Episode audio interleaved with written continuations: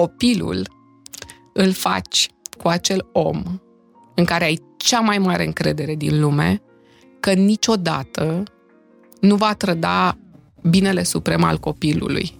Dar în același timp sunt și omul iubirilor mistuitoare. Ălora foarte puternici, așa. Ah, cum a sunat asta. Și nu neapărat din iubirile mistuitoare se poate întotdeauna și naște o echipă pe viață. Eu am știut foarte clar cine este cel mai bun om din lume pe care eu îl cunosc și cine este cel mai bun tată posibil pentru copilul meu. Suntem tentați să facem fake news din propriile noastre vieți. Un an, doi, la terapie am plâns. Cu asta m-am ocupat, n-aș putea să... Foarte bine. Da. Că nu plânsesem. Știi, nu stăteam acasă să plâng, să... Să plâng despre mine, asta e ceva ce foarte greu reușesc. Când răul simți că te copleșește, ajută extrem de mult. Sunt Mihai Morar. Începe fain și simplu. Un episod cu un om de știri, dar mai presus un om de poveste. Și mai presus de atât, un om. Mă bucur tare mult că Amalia Enache mi-a dat ocazia uneia dintre conversațiile mele favorite din ultima vreme. Despre cum să prezint știri cu sufletul. Despre cea mai frumoasă copilărie și durerea pierderii ei și a părinților. Despre iubiri mistuitoare și suflete pereche. Dar mai ales despre cum să găsești cel mai bun om în viață și cum să fii cel mai bun părinte posibil pentru copilul tău. E multă poveste în acest podcast și mai multă dragoste în această poveste a unui om mare. Îi mulțumesc Amaliei pentru asta și vă mulțumesc vouă pentru că faceți din Fain și Simplu un podcast de poveste. Indiferent unde vă uitați sau ascultați Fain și Simplu, vă faceți timp pentru povești. Și de la episod la episod faceți acest podcast mai mare. Mulțumesc și partenerului acestui episod, Orange, pentru că, după cum știți, Orange devine mai mare și îți oferă o lume plină de sport, documentare, gaming, filme, aventuri pentru copii și net ultra rapid. Astfel, poți intra într-o lume mai bogată în experiențe, mai plină de emoții și mai încărcată de povești. Începe, așadar, un episod mare despre cum devine un om mare. If my heart won't behave in the usual way, well, there's only one thing to say. It's a most unusual day. Trăim niște timpuri în care nu doar vocea contează, ci și tonul. Și mi se pare că tu ești o voce care vorbește pe tonul potrivit.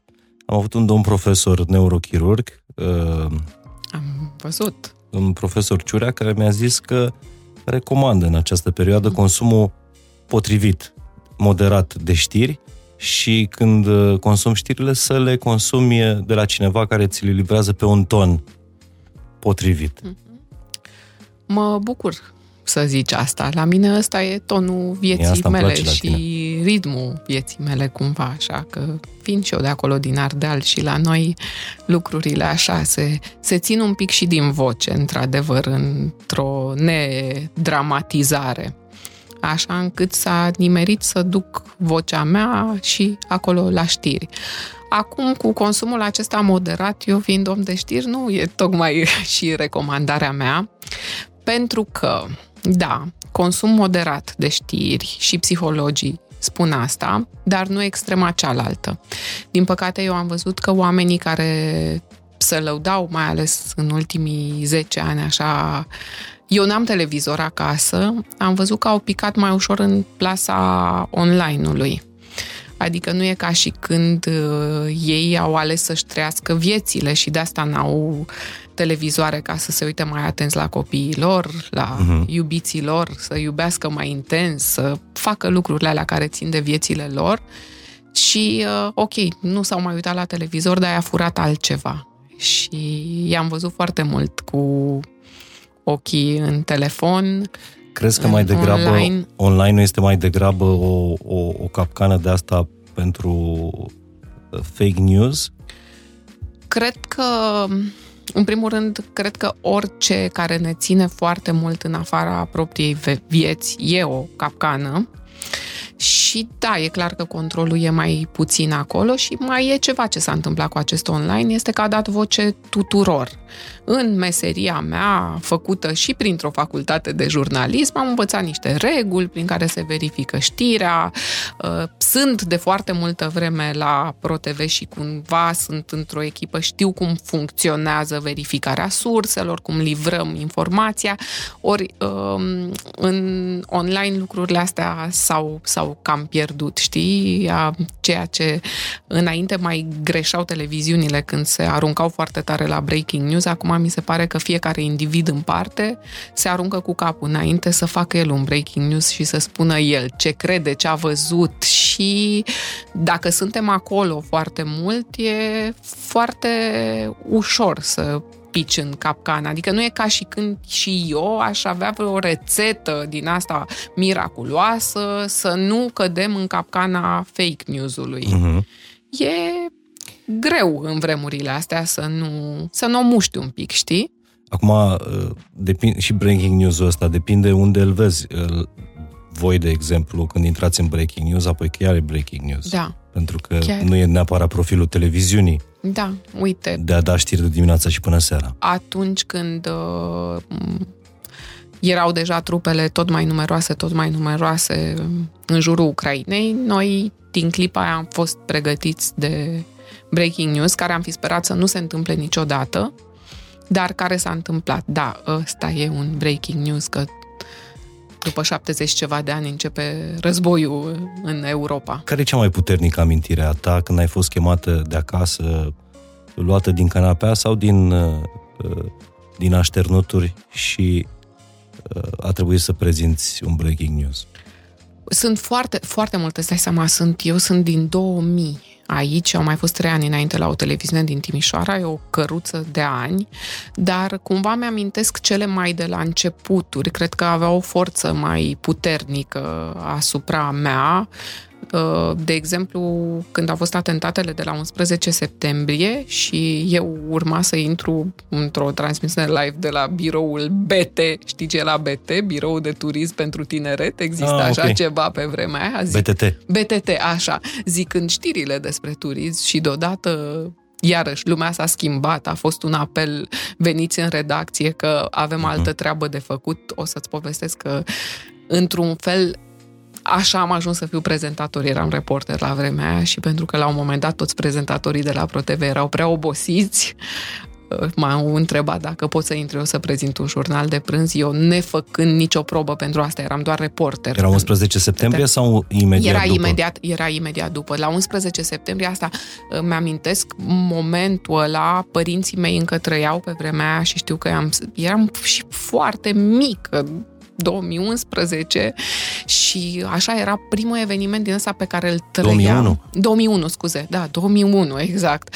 Uh, primul eveniment pe care îl trăiam așa și în calitate de reporter cu, cu tot ce înseamnă uh, atmosfera într-o redacție de știri și știu că uh, a, sună foarte patetic așa, dar mi-am sunat părinții, cumva nu știam dacă trebuie să ne luăm la revedere unii de la alții, părea că începe un uh, sfârșit al lumii, dar pe de altă parte mi-amintesc șeful de atunci că noi am rămas cu ochii nu ne vrea să credem ochilor ce vedem, turnurile alea care ardeau și țin minte următoarea replică. Aici nu este internet cafe, pe vremea aia nu aveam toți telefoane ca pentru internet, știi, te duceai la un internet cafe. Aici nu este internet cafe, treceți la treabă și că nu sunteți telespectatori să stați să vă uitați la imagini, trebuie să le dăm noi, să le livrăm mai departe. Era foarte puternic. Eu eram, dacă a fost 2001, eu eram de un an în redacția știrilor ProTV.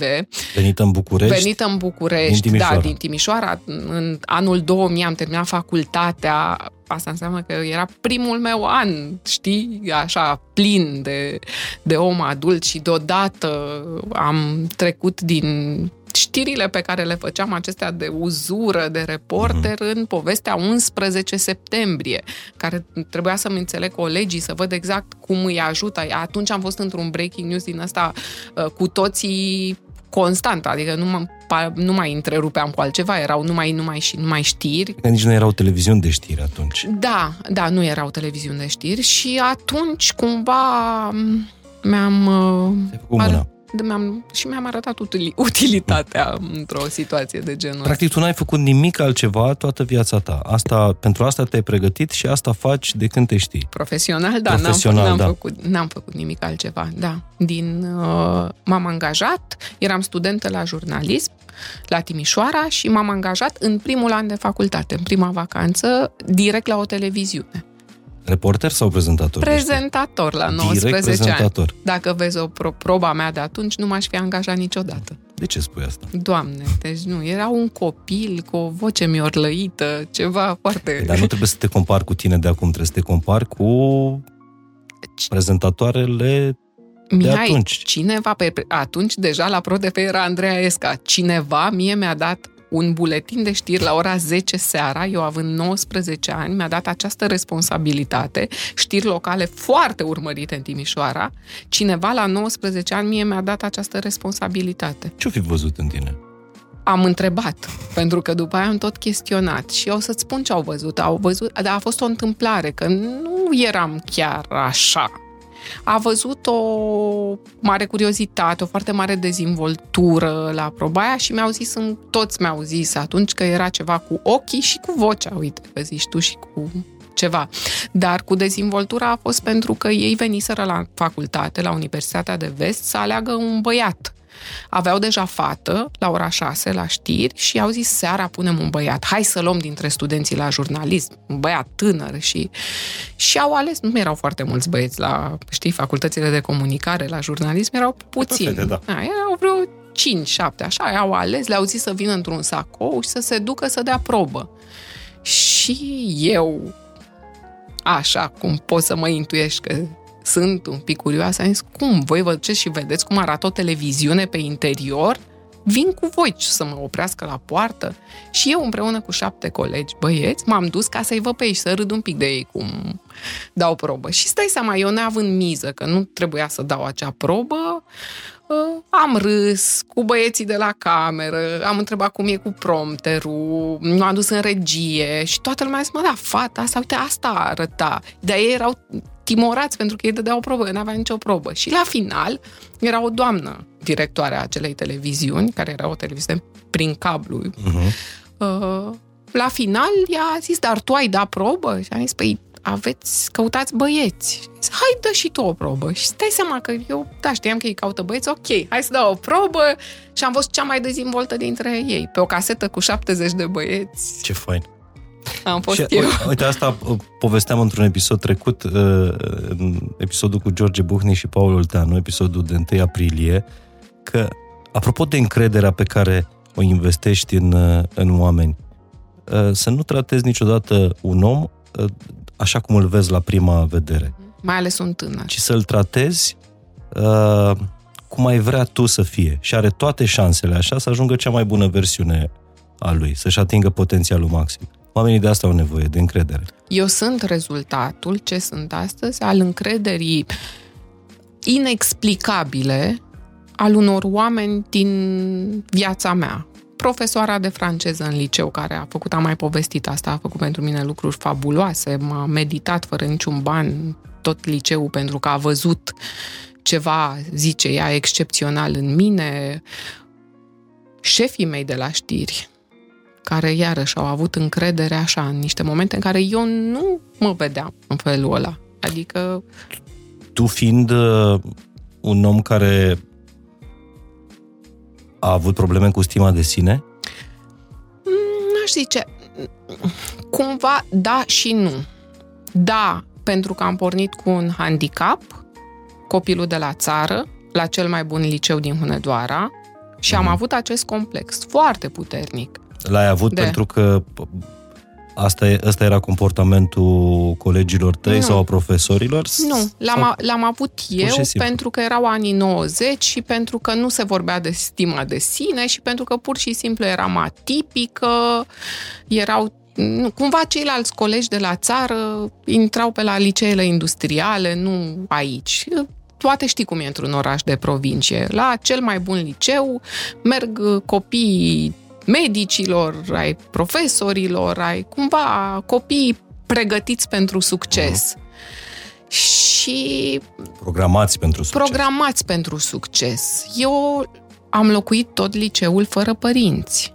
Fără ca, în afară de prietena mea cea mai bună, Cristina, niciunul dintre colegii mei să nu știe asta. Eu intram seara în casă, la ora la care intrau colegii, fără ca vreunul dintre ei să știe că pe mine nu mă așteaptă mama și tata, că eu sunt singură acasă. Ei nu și îmi știau fac singură că tu vii de la mâncare. țară? Știau, dar nu știau pove- as- chestiunea asta locativă, uh-huh. despre cine stă cu mine. Poate că mi se părea, poate fusesem și educată, mi se părea că nici n-aș fi în siguranță să știe oamenii că eu locuiesc uh-huh. singură. Ce ți-a zis mama E când ai totuși- plecat de la, pai- de la 14 ani de acasă? lucrurile așa erau. Adică cumva știam că așa e, părinții rămân la țară, nu, nu exista altă variantă. Ei să se mute, erau la puțin kilometri. Ea a făcut niște eforturi supraomenești pentru posibilitățile lor financiare, eu să nu stau în, într-un internat și a cumpărat un apartament cu un credit pe vremea aia ceva, nici nu știu cum l-a plătit, habar n-am cum au reușit să facă asta. Deci când te-a trimis la școală, de fapt când ai mers la școală, la liceu în Hunedoara, a cumpărat un apartament pentru asta, în care să stau și să fiu în siguranță, spunându-mi că n-ar vrea să stau prin internate, că îi se părea un chin foarte mare și a fost foarte frumos, așa, m-am ales mobila, cred că a durat niște ani să fie apartamentul chiar mobilat cu totul. dar tu știai deja să te gospodărești, că bănuiesc că fiind crescută la țară, la țară e treabă.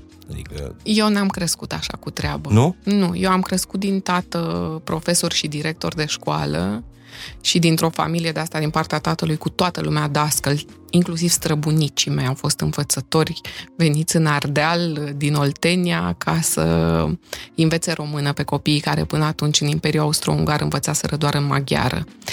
Deci, din partea tatălui, dintr-o echipă, dintr-o familie din asta numai de dascăl, tatăl, unchiul, mătușa, toți profesori în familie și uh, mama de asemenea, mama a fost secretară la primărie, deci cumva într-o zonă nu de agricultori, de fermieri. Dar tot Și era treabă, nu era treabă pe lângă Era casă? treabă, dar la mine a fost altă regulă în casă. La mine a fost Amalia învață. Amalia nu. Cel mult du- le duceam apă când erau la treabă, dar am făcut lucruri, adică am fost responsabilă cu mersul cu vaca, de exemplu. Da, Da. împreună cu o altă fată și era o mare... Acum mă gândesc, Doamne, cine își mai lasă copiii atât de devreme cu astfel de responsabilități? Așa mi-am spart capul, că a intrat, au intrat vacile într-o grădină, știam că ne calcă în picioare vecinii dacă le stricăm culturile și am- le-am scos de acolo și ele, vacile dărâmaseră un stâlp și noi doi copii foarte mici, nu știu câte ani avea, șapte, opt ani, șase ani, un pic mai mare decât Alma, am vrut să ridicăm stâlpul să și reparăm acolo. Și mi-a căzut în cap și de seama am părul plină de sânge acasă, cu capul spart. Da, uite că am supraviețuit. A fost treabă multă. Da. Dar asta te întrebasem. Ce ți-a zis mama când ai plecat la, la liceu? Mama Când te-ai mea mutat singură. a avut întotdeauna o încredere oarbă în mine, nu știu cum. Așa, cumva știa că ce a sădit, aia e acolo. Și a fost genul, nu știu dacă voi reuși așa ca mamă, foarte nepanicată în legătură cu relele care mi s-ar putea întâmpla. Eu am avut voie să mă duc la toate majoratele, spre deosebire de prietena mea cea mai bună, care n-avea voie la niciunul, și avea încredere și eu cu încrederea aia așa, care nu era de încălcat, asta a fost ceva ce aveam eu de purtat, o responsabilitate foarte mare și îmi dădea o sumă săptămânală, vorbim de 14 ani, da? La 14 ani mă gospodăream singură. Îmi făceam mâncare cât se putea pentru o săptămână. În weekend mă duceam întotdeauna la ei mei la țară și aveam o sumă săptămânală pentru să hotărăsc eu cum o cheltuiesc. De asta, știi, la întrebarea, mă întreabă foarte adesea pe la reviste, ce ai făcut cu primul salariu? Păi la mine n-a fost așa o mare treabă, că eu de la 14 ani aveam banii mei și știam valoarea lor. Știam că dacă îi cheltuiesc aiurea, nu o să mai am, că aia este suma pentru mine în săptămâna aia și că e cumva responsabilitatea mea. Și cred că nu a fost atât de în sfaturi povestea asta de la mama, ci dintr-o foarte mare încredere. Ei și văzuseră. Eu am fost aia cu premiul întâi până în clasa 8 care am intrat la liceul ăla fără nicio meditație venită de la școală. Deci cumva știau că drumul meu e clar. Dar nu ai forțat niciodată încrederea asta. Nu. N-ai încercat să profiți de ea, să... Da, nici nu-mi dau seama ce puteam eu să fac la Hunedoara, că era totuși un oraș de provincie, să zic, uite, nu m-am apucat de fumat, dar la noi, într-un oraș de provincie, nu era deloc cool pe vremea aia, în anii 90, ca fetele să bea, de exemplu, la chefuri. Era... Uh-huh. Na, veneau oamenii din, cu educație din asta, din familie, parcă nu. Și educația aia mea de la țară, de la țară, dintr-un sat de Ardeal, în care când ieși în sat, trebuie să fii impecabil îmbrăcată, când te duci la biserică trebuie să arăți într-un mare fel, când deja devii domnișoară, știi că mm, se uită toată lumea la tine și îți uh, îți uh, verifică cumva gesturile. De mic ești educat să saluți toți vecinii, să-i ajuți dacă e, au nevoie de ceva. Adică ei crești cu respectul ăsta pentru bătrâni. Noi stăteam lângă izvor, știam că eu pot să o ajut pe bătrânică să-și ducă apa îngăleată până acasă și trebuie să fac asta. Sunt niște lucruri care, acum că mă întreb tu și mi le amintesc, mă gândesc că poate astea erau deja sădite în mine și când am ajuns în liceu nu mi s-a părut că ar trebui să fac altfel decât ce știam eu, dar revenind complex am avut. Am avut. Complexul fete venite de, mm-hmm. la, da. de la țară. Și eram și foarte slabă și foarte negricioasă și foarte urțică. Am văzut, am, am văzut. Am văzut niște poze, da. nu? Am văzut niște poze cu tine, tu le-ai postat da. din, uh, din adolescență. Da. Uh, aveai așa sclipirea aia în, uh, în ochi. Probabil că da. Dar uh, cu mama ta uh, spuneai că ai avut o relație minunată. Mm-hmm. Și pe ce ton vorbea mama ta? Așa cum vorbește încă mie ave- acum? Încă o avem, deși nu mai e de 13 ani cu mine. Pentru că a fost atât de puternică în viața mea, încât încă e acolo. Adică mama e mama. Da. Și ai relația asta cu mama și în, prin prisma relației pe care o ai tu cu, cu, Alma. cu Alma? Da, sigur că da, mă gândesc adesea. Adică e un circuit acolo. Mă gândesc la calmul mamei mele, la încrederea asta, știi? Uh, repet, uh, sunt, eram fata de la țară și de unde o fi știut mama lucruri de astea de parenting, nu știu, dar la noi chiar, ea chiar predica povestea asta. Cum că nu trebuie niciodată copiii loviți că nu trebuie să țipăm la copii, că trebuie să-i tratăm cu respect. Dispunea lucrul astea, nu doar că le făcea. De unde o fi știut ea că așa trebuie cu copiii? Eu am fost buricul pământului pentru părinții mei.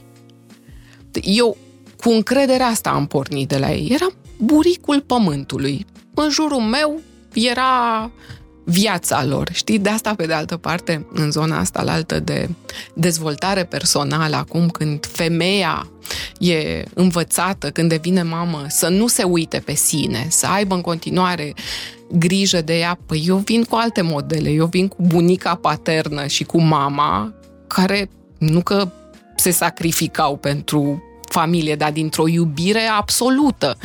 Adică tot ce au făcut, au făcut pentru copii cumva așa, fără să pună pe umerii noștri vreo presiune că, aoleu, eu fac astea pentru ei. Nu, eu asta am văzut, astea, astea au fost modelele mele feminine. Și atunci sunt un pic împărțită în dar povestea atenție. asta, ne sacrificăm sau nu pentru copii. Erai, uh, erai buricul pământului, dar nu erai o răsfățată. Mm. Sau? S-ar, put, s-ar fi spus, mi se mai spunea... Cum? Că, er, că aș fi un pic răsfățată, mai ales de tata. Pentru că am un frate cu șapte ani mai mare și deci a durat șapte ani până la următorul copil care a fost o fetiță, adică pentru tata ceva, o jucărie perfectă, o prințesă și am crescut cu această poveste în care tata m-a ținut în brațe la propriu toată copilăria eu mi-amintesc în brațele lui, mi-amintesc că dansa, tata era foarte vesel, sportiv, el a fost profesor de sport din ăsta cu multă, multă viață în el, cu mult chef era de prof de sport tatăl tău? Da, deci director de, de școală, și prof, prof de, sport. sport. Da, și unchiul tot prof de sport. Uh-huh. Și uh, cu toată viața asta pe care era, era un om din ăsta de viață care și pleca pe la niște chefuri și dar care nu, nu era posomorât cumva, știi? Adică s-au obosit vreodată, genul ăla. Ne trezim la 5, mergem, antrenăm echipe, facem, adunăm copii din toate satele, îi duc, îi duc în cantonamente, așa, câștigăm cupe, facem. Am crescut cu asta, cu cupe în casă, cumva e greu să acum să-mi spui că nu trebuie să fii pe locul întâi. Pe eu am crescut cu tata care venea cu cupă și zicea că am luat locul întâi, am luat locul întâi și am văzut și pe el și pe unchiul meu pe marginea El era antrenor de oină, nu? De oină și făcuse și handbal înainte, dar treaba lui foarte mare și e, era a un tip atletic, adică asta da, era, da, asta da. era constituția lui. Și unchiul meu la fel, care pentru mine era simbolul frumuseții masculine, peste 1,80, profesor de el în Balș, în Oltenia, profesor de handbal și director de școală, de uh-huh. asemenea, de liceu în cazul lui, știi? Și acolo când mă duc și zic că Enache, toată lumea îl știe pe unchiul meu și pe mătușa mea care era profesoară. Și am crescut cu aceste, știi, cu aceste imagini de bărbați, de femei și la tata în brațe răsfățată, da, foarte răsfățată. Tata nu mi-a refuzat nimic. Te pupa mult? În continuu. În continuu, știu, da. da, știi cum e, nu? Știu, da. da. Și nu ți se Pup da. mult mai mult uh, generația tânără, adică da. da? pe roa, da, față de uh, fete. Ai îmbătrânit? Că știu că nu mai fac, da. da. Nu o să mai fac, probabil. Da, poate și ai, și ai pupat și acolo și nu mai ții minte când erau micuțe, tură, micuțe. Da, le pupam foarte mult. Oricum nu puteam să le pup fiind două cât da. o pup pe roa, adică ei da. Pentru că ea nu mai împart cu, ea nu trebuie să mă mai împartă cu nimeni. Dar da, e, se plânge tot timpul de barbă. Bănuiesc că tatăl tău nu avea barbă. O simțeam așa, dar îmi plăcea. Era una din poziții. Îmi plă, una din pozițiile preferate era să stăm obraz în obraz. Ea tot timpul îmi zice barba jos, dar se lipește de... Da. Îi place să se joace cu barba. Exact așa făceam și eu. Îți dai seama că, na, tata, zeul nostru. Și e bine așa să fii răsfățată de tata? Da. E bine, nu? E bine, că după aia când crești mare și întâlnești niște bărbați în viața ta, ai un pic de pretenție să te răsfețe, să se poarte frumos cu tine. Eu nu știu cum e cu tată dur și cu mm, toate poveștile astea de mm, agresivitate prin familie, eu le-am aflat uh, ulterior uh, ca om de știri, în carități, în... Eu am crescut așa răsfățată și nu a fost rău așa că va fi bine pentru Roa. Va ști ce să... Ce să ceară. Ce să aștepte de la cei care o iubesc. Doamne ajută să, să fie așa. Da. O fi și rău, poate alții îmi zic, uite, ia uite ce femeie răsfățată a crescut. Acum, te întreb asta pentru că modul ăsta, rețeta asta de parenting a părinților tăi era anti-parenting-ul vremurilor, Așa acelea e. în care copiii nu erau da. prea mulți ținuți în brațe. Da, și mai mult decât atât, noi, noi nu am fost lăsați la bunici. Sigur că ei mergeau la serviciu și bunicii îi ajutau, dar noi nu am fost copii să fie lăsați la bunici, ca ei să plece, nu știu, fără noi sau nu am uh, povestea asta a abandonului. Eram peste tot, în toate trenurile, tatăl meu fiind în foarte multe cantonamente, ne lua peste tot cu el în niște internate. Țin minte că, să seama cum e caza echipa de oină, într-un internat cu 40 de paturi, toată lumea la comun, niște internate din anii comunismului, pe la Năvodari, pe la Mangalia, ceva. Acum cred că dacă aș ajunge acolo, aș zice că e insalubru. Era paradisul. Eram și eu și fratele meu și soția lui lângă el. Ne lua cu el la Beclean, niște locuri de astea foarte exotice erau. Foarte frumos la Beclean. Da, și atunci... Uh, Acolo se schimbă, amintirea mea cu Becleanul e, mergând cu trenul foarte des, uh, după ce m-am mutat în București spre Baia Mare, la Beclean se schimbă uh, locomotiva electrică cu aia cu aburi. Eu când eram mică, mi-amintesc la Beclean că am văzut cele mai multe flori în oraș față de cum văzusem eu până atunci. De seama, repet, plecam de la țară, deci am văzut un oraș cu niște ghivece, era ceva senzațional. Dar cred că tatăl meu a fost atât de blând și iubitor cu noi și pentru că povestea lui de viață nu a fost așa. Uh-huh. A reușit înainte să se stingă să-mi povestească niște lucruri. Știam așa cumva știam că bunicul fusese alcoolic și dar nu știam cât de greu i-a fost lui și fratelui lui. Greu, greu, greu, greu. Foarte greu. i-ar fi făcut performanță în sport, dar tatăl nu i-a lăsat, că îi trimitea la muncă în locul lui, la țară, la colectiv. uh, Și el a venit într-o familie de asta în care cu un tată um, așa mai spre pierzanie și atunci cred că el a pus exact reversul medaliei. Uh, și culmea, tată, profesor de sport, director de școală, pic de severitate, nu... Cu, pro, Oh. cu, Cu să, tine, să-ți povestească elevii lui cu ei, da. cred. E o voce, știi cum se făcea pe vremea aia, sport, cu voce, cu ce mi-au auzit urechile pe marginea terenului și la el și la unchiul meu n-aș putea reproduce. Îmi pare rău că nu existau pe atunci telefoane de înregistrat, că erau și foarte amuzanți, aveau Mm. foarte mult umor când făceau asta. Dar cu tine n-a Dar- fost deloc sever. Deloc, deloc, deloc. Deloc, nici cu mine, nici cu... Ce relație fratele. faină ai avut cu părinții tăi? Da, da, și încă avem, repet. Iartă-mă că, da, Da. da eu Știu, gândesc pe planul ăsta Așa e, material. așa e, dar na, nu-i pierzi vreodată așa niște oameni ca ai mei, nu-i pierzi și mă bucur atât de mult. Din când în când niște oameni se gândesc să-mi scrie, nu pentru că sunt eu la televizor, ci să-mi spună, am fost elevul tatălui tău, a fost un om Ce excepțional, mi-a schimbat viața, ah, și nu știu, foarte tare mă bucur. Dar nici nu ești pregătit să-i... uh, să-i să te, te desparți de ei din viața asta atât de devreme cum te-ai Mm. despărțit tu. La tata cât de cât, hai să zic că a fost la vreo 13 ani după ce s-a stins mama, dar la mama n-a fost deloc pregătită și a și fost foarte fulgerător pentru că de la momentul în care a fost uh, s-a dus la spital crezând că are o răceală mai puternică și în momentul în care n-a mai fost, n-au trecut nici trei luni și acolo n-a fost deloc pregătită și a durat foarte, foarte, foarte mult. După aia la mine reașezarea mea cu mine, cu lumea, cu viața, cu a fost, adică cumva viața mea e până la momentul ăla într-un fel. Îmi amintesc de Amalia aia, era destul de simpatică și ea, dar din punctul ăla sunt cu adevărat altcineva. Nu știu. Adică era eu Amalia care avea Tot. glor- totul. Glorie, Da. succes, uh, Da, uh, avea părinții bine. da. Da, e o treabă asta când știi că ai încă părinții bine, mai ales într-o familie ca a noastră, știi? Care tot ce ne doream era să, să fim bine. Da, și după aia, nu știu, a- eu după momentul morții mele am fost, am avut o perioadă în care am fost chiar foarte bulversat, așa.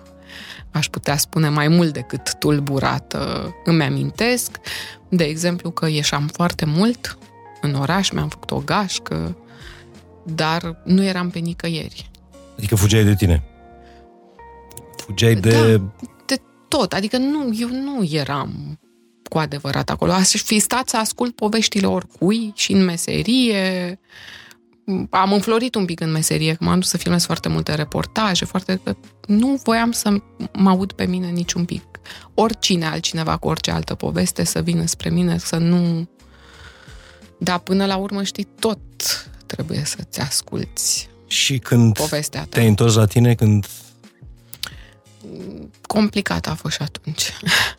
A fost complicat, așa. A fost o altă perioadă în care am simțit nevoia opusului de foarte multă singurătate, de, de extragere cumva din lume, de am limitat uh, foarte mult uh, interacțiunile cu alți oameni și da, sunt niște procese de astea, ne învață ne învață psihologii, ne învață preoții că trebuie să ne trăim doliu.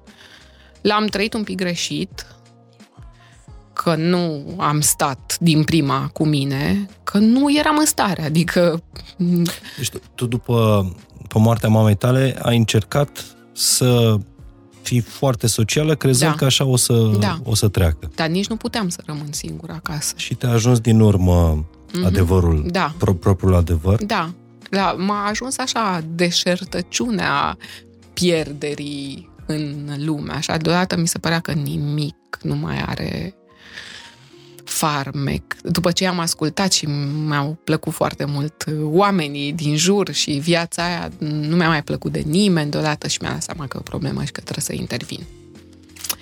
Că trebuie să fac ceva pentru mine. Și ce ai făcut? Am dus la terapie. Ceea ce era foarte greu. Că Să accepti. Și, da, și nu știu, vreun an, doi, la terapie v-am plâns.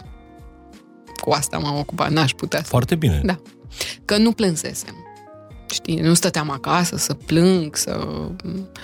Nu, nu m-am lăsat să fac asta și cu ceilalți oameni în continuare nu prea fac foarte mult asta, știi? E, e o intimitate la care mă las foarte greu dus. Asta, nu așa că lăcrimez un pic, dar să plâng despre mine. nu despre, uh-huh. Nu despre problemele, problemele lumii, ale altora, nu, nu genul ăsta de lacrimi. Să plâng despre mine, asta e ceva ce foarte greu reușesc în prezența oricui, spre nicio, foarte greu spre niciodată. De ce ai învățat la terapie despre, despre tine? Din ce poți să spui? Pentru că tu, da. tu nu ești uh, omul care să spună să-și pună toată povestea pe tapet. Am învățat că nu știam deloc ce este aceea furie, că treceam direct în tristețe, nu, deloc nu explodam cu alți oameni și că e foarte ok să faci și asta uneori și văd acum la Alma că ea știe să-și arate și furia, știi? Când copiii se enervează și rău, rău și țipă și... Nu știu, noi totuși venim din altă generație, în ciuda metodelor ăstora foarte ok de parenting ale părinților mei, ei ne știm că se numește parenting, totuși am avut această educație împotriva furiei și cred că asta m-a, m-a urmat și da, primul lucru pe care l-am învățat a fost acesta legat de a scoate din mine furia ca să nu mă duc direct în tristețe. Am învățat că nu sunt depresivă, la un moment dat mă, la un moment dat puneam uh, această problemă. singură diagnostic. Puneam această problemă și nu mai știa terapeutul cum să-mi spună și um, era o clinică mai mare în care erau tot și tot felul de oameni cu adicții, eu totuși jurnalist, uh, eram foarte curioasă de oameni și am ieșit la un moment dat din terapie, m-am dus la toaletă și mi s-a părut un personaj extrem de interesant. Și l-am salutat, am vorbit cu el și cumva ne-am împrietenit și când m-am întors, psihoterapeutul era așa și a zis Doamnă, nu sunteți depresivă, oamenii depresivi nu se împrietenesc așa cu oamenii și vorbesc și le zâmbesc. Iată, acesta a fost momentul în care vă puteți convinge că nu e vorba de o depresie. N-ai stat închisă în casă da. sau... Uh? Mm, am, nu e, dar nu aia de, știi, nu închis-o la casă de depresie, ci de, hmm. era mai degrabă... De reflexie. Și oboseală. Era oboseală la un moment dat. La cât ți-am zis că am, uh, am ieșit la exterior și în profesie, știi, cu mulți oameni, gale, întâlniri, uh, foarte multă viață la exterior, la un moment dat, și ajutată de terapie, mi-am dat voie să mă odihnesc și odihna să-mi aducă și reflexie, să-mi aducă și tristețe, poate, să-mi aducă și plictiseală și tot ceea ce ți aduce statul cu tine însuți. Deci ai învățat să îți eliberezi furia, nu neapărat da. pe alți oameni. Da. Adică nu în sensul că ești la masă cu un prieten și nu, te înfurii pe el. Nu, n-am devenit uh, Asta nepoliticoasă, dar dacă e ceva care totuși mă înfurie, mă revoltă, acum o las să se vadă. Nu, furia nu înseamnă neapărat că țip și trântești, ci înseamnă că și chiar și politicos le spui oamenilor că este ceea ce au făcut ei e nedrept, că te înfurie, uh-huh. că, că nu e în regulă, că, că le spui ce simți. Și am învățat asta. Dar există o emoție pe care ai vrea să o poți controla mai bine și nu nu reușești? Da. Aș vrea să-mi controlez mult mai mult, mult mai bine furia când uh, mă stârnește fica mea. Știi? E Adică, incredibil. Adică, pentru că totuși am acest model al mamei mele care era întotdeauna calmă și care nu a ridicat niciodată tonul. și nu Dar ți am sângele tatălui meu în mine, vulcanic. Și câteodată, când este ceva care mie mi se pare ne la locul lui, mi se întunecă mintea ce să fac. Și chiar mă înfurii și chiar ridic tonul. Regret de fiecare dată. Aș vrea să, aș, în continuare aș vrea să nu existe asta. Vezi? Mi se pare că ai făcut și un episod de podcast, apropo, Amalia uh, realizează Da. un podcast uh, și o să vorbim despre el, care se numește Cu inima la vedere, exact așa cum o vedeți și astăzi, sau o ascultați la Fain și Simplu, uh, în care vorbești mult despre, despre parenting. Tantrumurile- Și vorb, vorbeai despre tantrumurile părinților. Părinților, da. Și să știi că am fost foarte atent și nu e ieșire la mall sau într-un spațiu social, chiar și în parc. Să nu văd părinți foarte furioși pe copiii lor. Da. Da. Și îmi pun întrebarea, mă uit la ei și îmi pun întrebarea, bă, dar stau eu prea puțin cu fetele mele încât nu mă enervez? Sigur că mă mai enervez și eu. Te felicit Da. da. dacă nu te enervezi. Eu nu sunt în punctul acela în care chiar să nu mă enervez niciodată și fetița mea are Înțeleg. o personalitate foarte, foarte puternică. Știi? Se poate întâmpla, nu știi exact cum va fi copilul tău.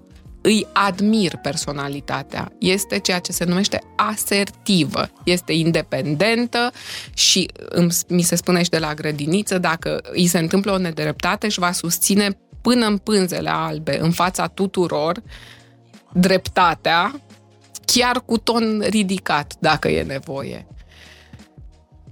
Se întâmplă, da, mie mi se întâmplă și să mă înfurie. Aș vrea să fiu așa ca tine, cum era mama mea, foarte calmă, în permanență. Nu, nu am o, nu știu, o, po- nu sunt liniar așa în sentimente. În general, nu, O nu să- sunt liniar. O să vorbim, o să vorbim și despre, despre Alma, dar vreau să ne întoarcem un pic la, uh, la perioadele astea ale, ale tale. Ai avut perioada de uh, cum să zic, de, ex- n-a fost o explozie la tine, a fost pur și simplu o evoluție.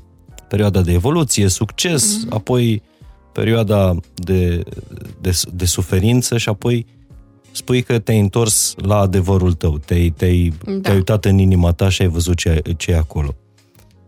Cum s-a schimbat Amalia? Păi Prin după, asta. după acest moment de adevăr, în primul rând am putut să am lucru pe care mi l-am dorit întotdeauna cel mai mult pe lumea asta, și anume un copil. Cumva abia după asta m-am considerat eu pregătită pentru a deveni mamă. Când eu cu mine îmi trecusem purgator, toate purgatorile posibile și toate toate evoluțiile, toate întrebările alea grele cumva aveau deja un răspuns. De asta n-am, eu n-am făcut-o evident de vreme pe Alma, ci destul de târziu și de asta cred eu că am avut o disponibilitate foarte, foarte mare și am în continuare de a, de a fi lângă ea și nu, alt, nu în altă parte, pentru că pe toate celelalte însemnând nu numai evoluția profesională și dar astea interioare, pe toate astea alte cumva le-am, le traversasem. Eu când am avut-o pe Alma deja știam exact cine sunt. Gustasei din toate paharele, da. pocalurile. Da, da. Și așa, din punct de vedere al r- relațiilor cu alți oameni și m-am întors la ceea ce cumva în mine a existat din totdeauna. Eu chiar am această convingere că iubirea supremă, iubirea asta foarte dumnezeiască ne este dată așa, prin, știi, în generații. În cazul meu, întâi a fost cu părinții mei, apoi cu, cu, fe- Wow. cu fetița mea. Adică pentru mine asta este o formă de iubire pe care în relațiile sentimentale, deși tot pe asta o căutam, n-am reușit să o ating în felul ăsta. Adică e aia, nu știu, e clișeu, e siropos. Necondiționatul acesta chiar există. Nu știu, te gândești de când ești însărcinată ca femeie, din punctul ăla știu că mă gândeam că dacă e o problemă la naștere, clar aș vrea să se aleagă viața copilului și nu viața mea. Cu toată puterea sufletului meu și asta, asta rămâne. Nu știu câți dintre oameni reușesc să-și iubească partenerul însemnând jumătatea atât. Până într-acolo. Până într-acolo. E frumos dacă există. Și, și pe tine chiar nu, nu te cred că nu e pe bază de a crede aici, dar te simt când, când spui asta. Povesteai înainte de podcast în, într-o lume în care asta cu alăptatul pare un fel de sacrificiu pe, suprem pe care mamele îl fac uh, pentru, pentru bebeluși. Tu ai alăptat aproape... Aproape 2 ani, da. Aproape 2 ani. Ca la carte, da. Da, asta a și fost la mine, chiar a fost o, o dorință. La un moment dat a existat și un prag din ăsta în care credeam că nu voi reuși și m- nu, nu cumva pentru mine ar fi fost un eșec să nu reușesc să fac asta, pentru că pur și simplu eu așa am simțit că pentru copilul meu e mai bine așa. Nu știu, povestea asta de a rămâne într-un firesc al lumii, că femeile așa și-au îngrijit copiii de mii de ani în urmă, așa supraviețuit specia, eu mi-am dorit să fac tot posibilul să reușesc asta. La un moment dat mi s-a fost un impas din ăsta în care credeam că nu voi reuși și am făcut foarte mult. Nu doar că am fost pe la niște consilieri, dar practic m-am îngropat într-o canapea în care am făcut tot posibilul, toate pozițiile posibile ca să ca să nu se oprească Lactația. Lactația, da. Și după aia a fost așa foarte, foarte firesc și a, asta a fost la da. noi. Am fost la lansarea cărții Camelie Cavadia, uh, Sufletul Cred că am pe aici. Mă rog, una dintre povești, de altfel, e prietena ta și una dintre, dintre povești îți este dedicată uh, ție și ai spus tu o poveste uh, întrebându-te dacă crezi în poveștile, în magia asta a poveștilor. Și ai spus o poveste legată de Alma, mi s-a făcut pielea de găină acolo. Da, uh, spuneam și atunci, știi, că poveștile astea inexplicabile, ușor mistice, așa, nu sunt deloc străine, știi, că le ziceam publicului, cât timp aveți să vă spun tot felul de povești, dar totuși asta e... Eu am să știi. Da, ai timp, da? da Bun. Tu la cât începi știrile, mai ai. E, mai e, că e noaptea. Um, da, numele, Alma eram uh, foarte recent așa însărcinată, eram în America de Sud, Argentina și Uruguay, apoi într-o călătorie, în momentul acela în America de Sud. Acolo mi-am făcut testul de sarcină pentru că simțeam. Cumva și când am făcut testul de sarcină eram 100% uh, convinsă. Am mai auzit asta. te simte Și pe. acolo am făcut testul de sarcină, am aflat că sunt însărcinată și nu știam, dai seama, la câteva săptămâni ce va fi. Și eram într-o vacanță, mi-am continuat vacanța. Așa am făcut foarte multe fotografii cu un aparat foto. Cum e un turist care vede tot felul de lucruri. Și la un moment dat am pus acele fotografii pe un uh, calculator să le văd mai bine și în fiecare fotografia mea, nu îți exagerez, am dovadă, exista cuvântul Alma undeva. Un magazin de pantofi de tango care se numea Alma cumva, uh, un graffiti, un, o bere, un vin, un loc de înghețată. Sigur că America de Sud, Alma înseamnă suflet. Sigur, poate acolo, da, așa, e cu suflet peste tot. Dar eu, Alma, Alma, Alma, și unul dintre grafiturile pe care eu le fotografiasem era foarte frumos, era uh, un joc de cuvinte din asta cu Alma însanceae, Ama, cu iubirea și cu sufletul care împreună fac lucruri. Mie mi se mai spune Ama așa între oameni foarte apropiați și am zis că pe fetița mea o să o cheme Alma toată lumea a fost de acord, inclusiv tatăl, dar noi nu știam că va fi o fetiță. Dar uh, sigur Dar ai că a fost simțit o asta. fetiță, da. Și eu cred, eu asta am glumit întotdeauna, că e așa ales singură numele, eu doar am fost capabilă să-l văd în pozele astea și a ales cum să o cheme. Dar ție ți-a venit numele Alma Văzând acele fotografii. văzând acele fotografii. Am zis, da, nu m-am gândit niciodată La până un nume. atunci.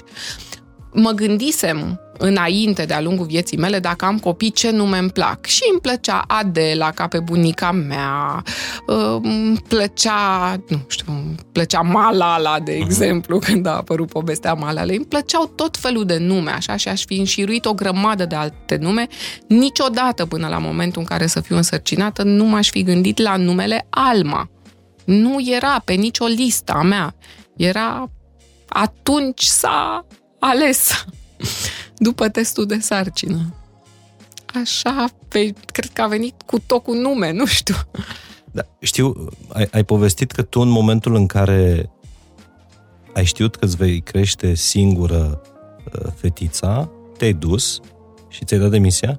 Ai vrut să-ți dai demisia? Mm, în momentul în care mm, era clar că sunt însărcinată și mm, că nu sunt într-o poveste tipică de căsătorie, uh, am fost la șefa mea și am spus că s-ar putea, pe vremea aia știi, era foarte multă mm, bârfă în publicații de genul ăsta și m-am gândit că s-ar putea să fie ceva ce să atragă mm, știrile într-o poveste nedorită. Știi, noi, prezentatorii de știri, trebuie să fim văzuți la televizor ca niște oameni care livrează niște informații.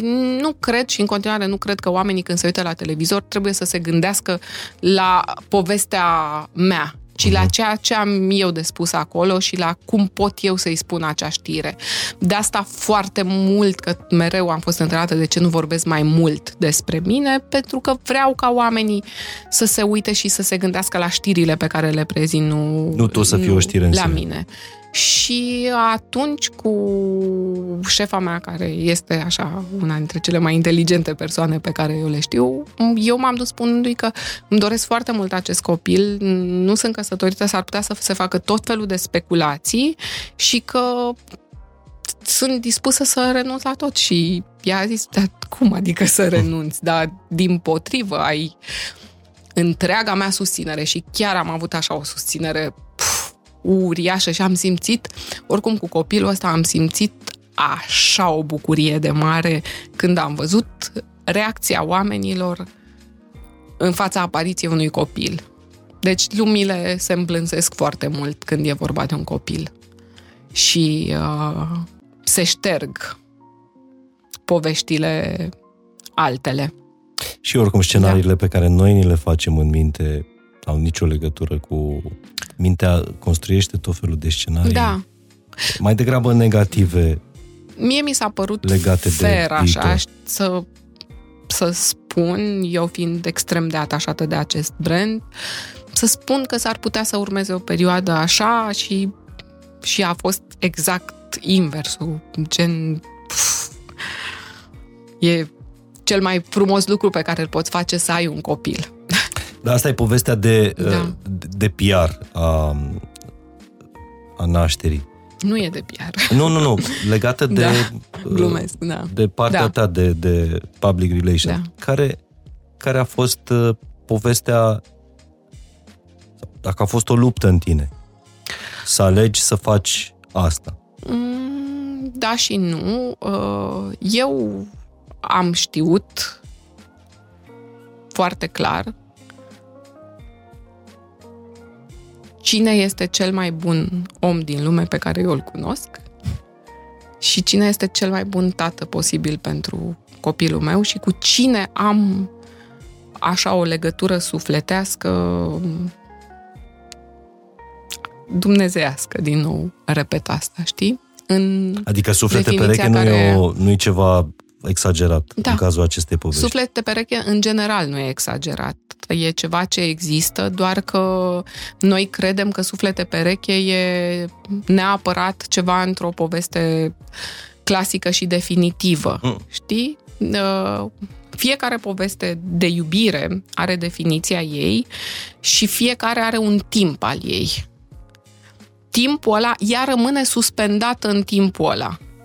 Unele povești de iubire am crede că se încheie, dar ele de fapt nu, în timpul ăla lor în care au fost nu s-au încheiat niciodată. Ele rămân acolo pentru totdeauna, cred eu. Ale mele așa sunt nu sunt um, ceva ce am încheiat, ce am trecut la următoarea, ci sunt niște puternice povești de iubire, fiecare pe timpul lui în timpul ăsta pe care îl avem toți cumva de gestionat. E adevărat că în uh, viziunea romantică sufletele perechi ar trebui să trăiască împreună, dar nu este da. neapărat necesar. Uh... Noi trăim împreună cu acest copil. Deci nu e nici măcar atât de spectaculos uh-huh. pe cât... Uh... Bun, dar te întrebam despre bătălia asta din, uh, din tine, de a, de a spune adevărul. Asta vreau să fac, asta sunt eu, uh-huh. așa vreau să o cresc pe, uh, pe Alma și nu mă interesează convențiile, uh-huh da, sau nu, așteptările n-am, n-am, lumii teore- asupra... N-am, n-am teoretizat nu. atât de mult. Nu mă interesează convențiile, mă interesează convențiile ca pe orto, orice om. Mă interesează convențiile, tocmai de asta am simțit nevoia să cumva să clarific. Dar... Uh, Dar gura lumii? Gura lumii m-a interesat întotdeauna în această privință, în măsura în care o poate afecta pe fica mea pe mhm. termen scurt sau pe termen lung. Eu sunt un om foarte hârșuit deja în, uh, în gura lumii. Și cumva care a și știut întotdeauna cum să gestioneze fiind de la 19 ani în gura lumii. Deci nu este vorba despre mine atunci când pun un pic de protecție peste familia mea, ci este vorba despre binele pe termen scurt și foarte lung al copilului meu, de la bun început. Asta a fost. Nu uh, secrete bine păzite. Mm, cred că mm, prioritatea este interesul copilului pentru fiecare dintre noi. Și dacă e ceva ce putem face și în general, nu doar în această poveste, în general, supraexpunerea poveștilor părinților. Părinții ajung să divorțeze, să nu se mai înțeleagă.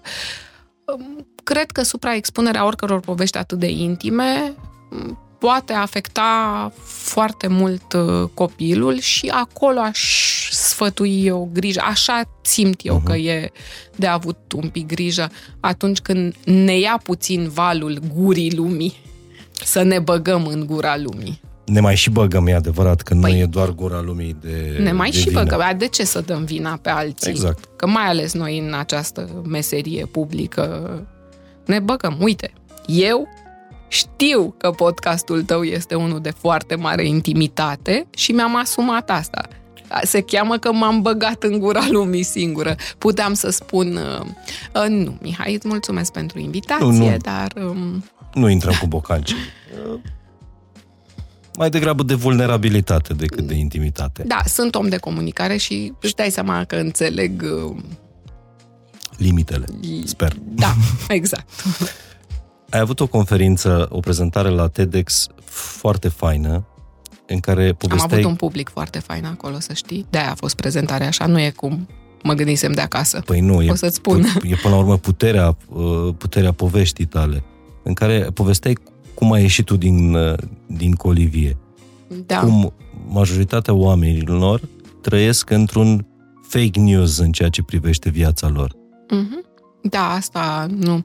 Știi, ei mi-au propus asta. Atunci am zis, când m-au sunat de la TEDx, ca de obicei, eu și la tine. Mă duc la Mihai Morar să îngrop audiența. N-am, domnule, o povești de să se uite lumea, să asculte povestea mea. Așa a fost și la TEDx. M-au sunat și mi-au scris, vin te... Nu, doamne, dar ce să spun eu la TEDx? Da? Eu nu sunt cu discursuri motivaționale, nu vorba unei prietene foarte bune, vă rog, împușcați-mă ca pe cai dacă încep eu să dau sfaturi oamenilor din alea așa de om băt, ajuns bătrân. A, și am ezitat. Și a, zic, dar despre ce să vorbesc? Că nu știu despre ce să vorbesc. Nu mi se pare nimic relevant de ce aș putea. Vezi, uite, aia fenomenul ăsta cu fake news. Nu vrei tu cu fake news? M-am gândit, m-am gândit și eu așa ca la carte, la asta cu fake news. Doamne, dar ce sunt eu, profesoara de fake news? Și la un moment dat m-a izbit că, de fapt, uh, suntem tentați să facem fake news din propriile noastre vieți. Cu, cu tot, cu imaginea pe care o afișăm în social media, cu ce le spunem oamenilor și am trecut înainte de discursul ăsta, am trecut din, printr-un nou proces din ăsta interior, așa, și am zis că, uite, povestea asta o am, de a nu fi făcut fake news din propria viață, să prezint ceva ce e foarte frumos construit. Dar ai avut momente când ai trăit în colivia asta? Păi ca tot omul, da, știi, mai ales în prima tinerețe se întâmplă asta, știi, că nu știi cum ești, vii cu toate bagajele. Amalia atunci? Știu că tu îți doreai de tânără un copil foarte mm-hmm. devreme. Da. Uh, bănuiesc o familie, așa cum ai avut-o și o exact. ai în exact. continuare. Da. Păi asta căutam. Nu, uh-huh. nimic altceva, știi? Dar în același timp sunt și omul iubirilor mistuitoare. Alora foarte puternice, așa. Ah, m-a sunat asta. Și nu neapărat din iubirile mistuitoare se poate întotdeauna și naște o echipă pe viață. Copilul îl faci cu acel om în care ai cea mai mare încredere din lume că niciodată nu va trăda binele suprem al copilului pentru alte lucruri. Asta am simțit eu întotdeauna. Și nu neapărat în toate iubirile mele mistuitoare am simțit că ar putea să fie așa o treabă pe viață. Ce frumos ai spus. Nu e nimic de completat și nu aș mai strica da, ceea se, ce ai spus. Da, se înțelege ce se vorbesc, se că nu mi-e clar absolut, dacă se înțelege ce vorbesc. Absolut tot. Și mă gândesc că nu ți-a fost ușor, pentru că având un model masculin atât de puternic și atât de frumos, de doar cum mi l-ai descris tu pe tata, bănuiesc că nu ți-a fost ușor. Știi de ce mi-a fost ușor? Pentru că de acolo, de la mine, de acasă, întotdeauna a fost Amalia, fă cum simți tu că ți-e ție cel mai bine. I-am sunat când am plecat de la Timișoara să le spun că am o ofertă la București, la ProTV, unde voi fi o lună, eu aveam serviciu acolo, voi fi o lună doar de probă și nu știu, dar uh, ăia nu-mi dau decât două săptămâni de concediu, aici trebuie să fiu o lună, trebuie să-mi dau demisia de acolo, să vin la nimic, n-am unde să stau, așa. Spuneți-mi ce să fac și ei mi-au zis, gândește-te bine și fă cum îți e ție cel mai bine, pentru că e viața ta, tu o să o trăiești, nu noi. Fă cum crezi tu că ție ție cel mai bine? Asta am auzit toată viața, mai ales de la mama mea și de la ei, de la amândoi. Fă să-ți fie ție bine. Și atunci, cum? De asta am zis, sunt încă cu ei. Ei mi-au zis să fac cum e mie bine și ei Așa deci, am făcut. Deci tu ai, tu ai avut asta cu Gândește Liber dinainte de ProTV. Mm-hmm. De la mama. De la mama, vezi? Doar că ea nu știa să o pună sub formă de copyright. Ea, Dar... ea n-a știut nici cuvântul parenting, nici cuvântul copywriter. Dar ai gândit liber sau ai fost învățată să gândești liber, dar n-ai trăit neapărat liber tot timpul. Păi nici unii dintre noi nu Pentru că... putem să fim așa numai tu, tu... Lib, frunză în vânt liber. Că libertatea asta, totuși libertatea e cu responsabilitate, să știi, și costă. Și înainte să-ți o iei, trebuie să știi prețul. Dar uh, tu ai fost fata aia responsabilă, plecată de la, de la țară, uh, de la 14 ani și cred că uh, între responsabilitate și libertate, responsabilitatea a cântărit mai mult în deciziile tale până la un moment dat. Acum că le pui așa într-o balanță, zic că a fost tot timpul responsabilitate, libertate, responsabilitate, libertate, foarte în balanță lucrurile. E clar care e responsabilitatea ta dar care e libertatea ta acum? Aceeași din totdeauna. Libertatea să aleg ce iubesc și ce trăiesc. Nu e asta a noastră a tuturor? Iar le zici foarte frumos, Amalia. Îmi place. Da, o să, îmi place o să această- ajung în cărțile de citate. Da, o să fie, o să vezi că o să aibă niște reacții foarte faine podcastul ăsta. Am avut reacții extraordinare la întâlnirea asta directă cu publicul la TEDx. Erau 2000 de oameni în sală și ceilalți care au mai fost în aceeași zi cu mine, inclusiv Oana Pelea și nu înțelegeam la finalul discursului meu de ce Oana Pelea și cei din public au lacrimi în ochi și îmi vin și mă îmbrățișează așa de tare și am zis, pentru că de fapt oamenii când le spui adevărul despre tine, sunt foarte dispuși să te ia în brațe. Asta e. Așa a fost și atunci când îți spuneam cu copilul și oamenii, dacă ești în zona de adevăr, o să te ia în brațe. Dacă e nevoie. Plus că e mai puțin împovărător să trăiești în... uh, Nu e ușor, dar uh, e greu să ții minte minciuni, uh, scenarii, Da.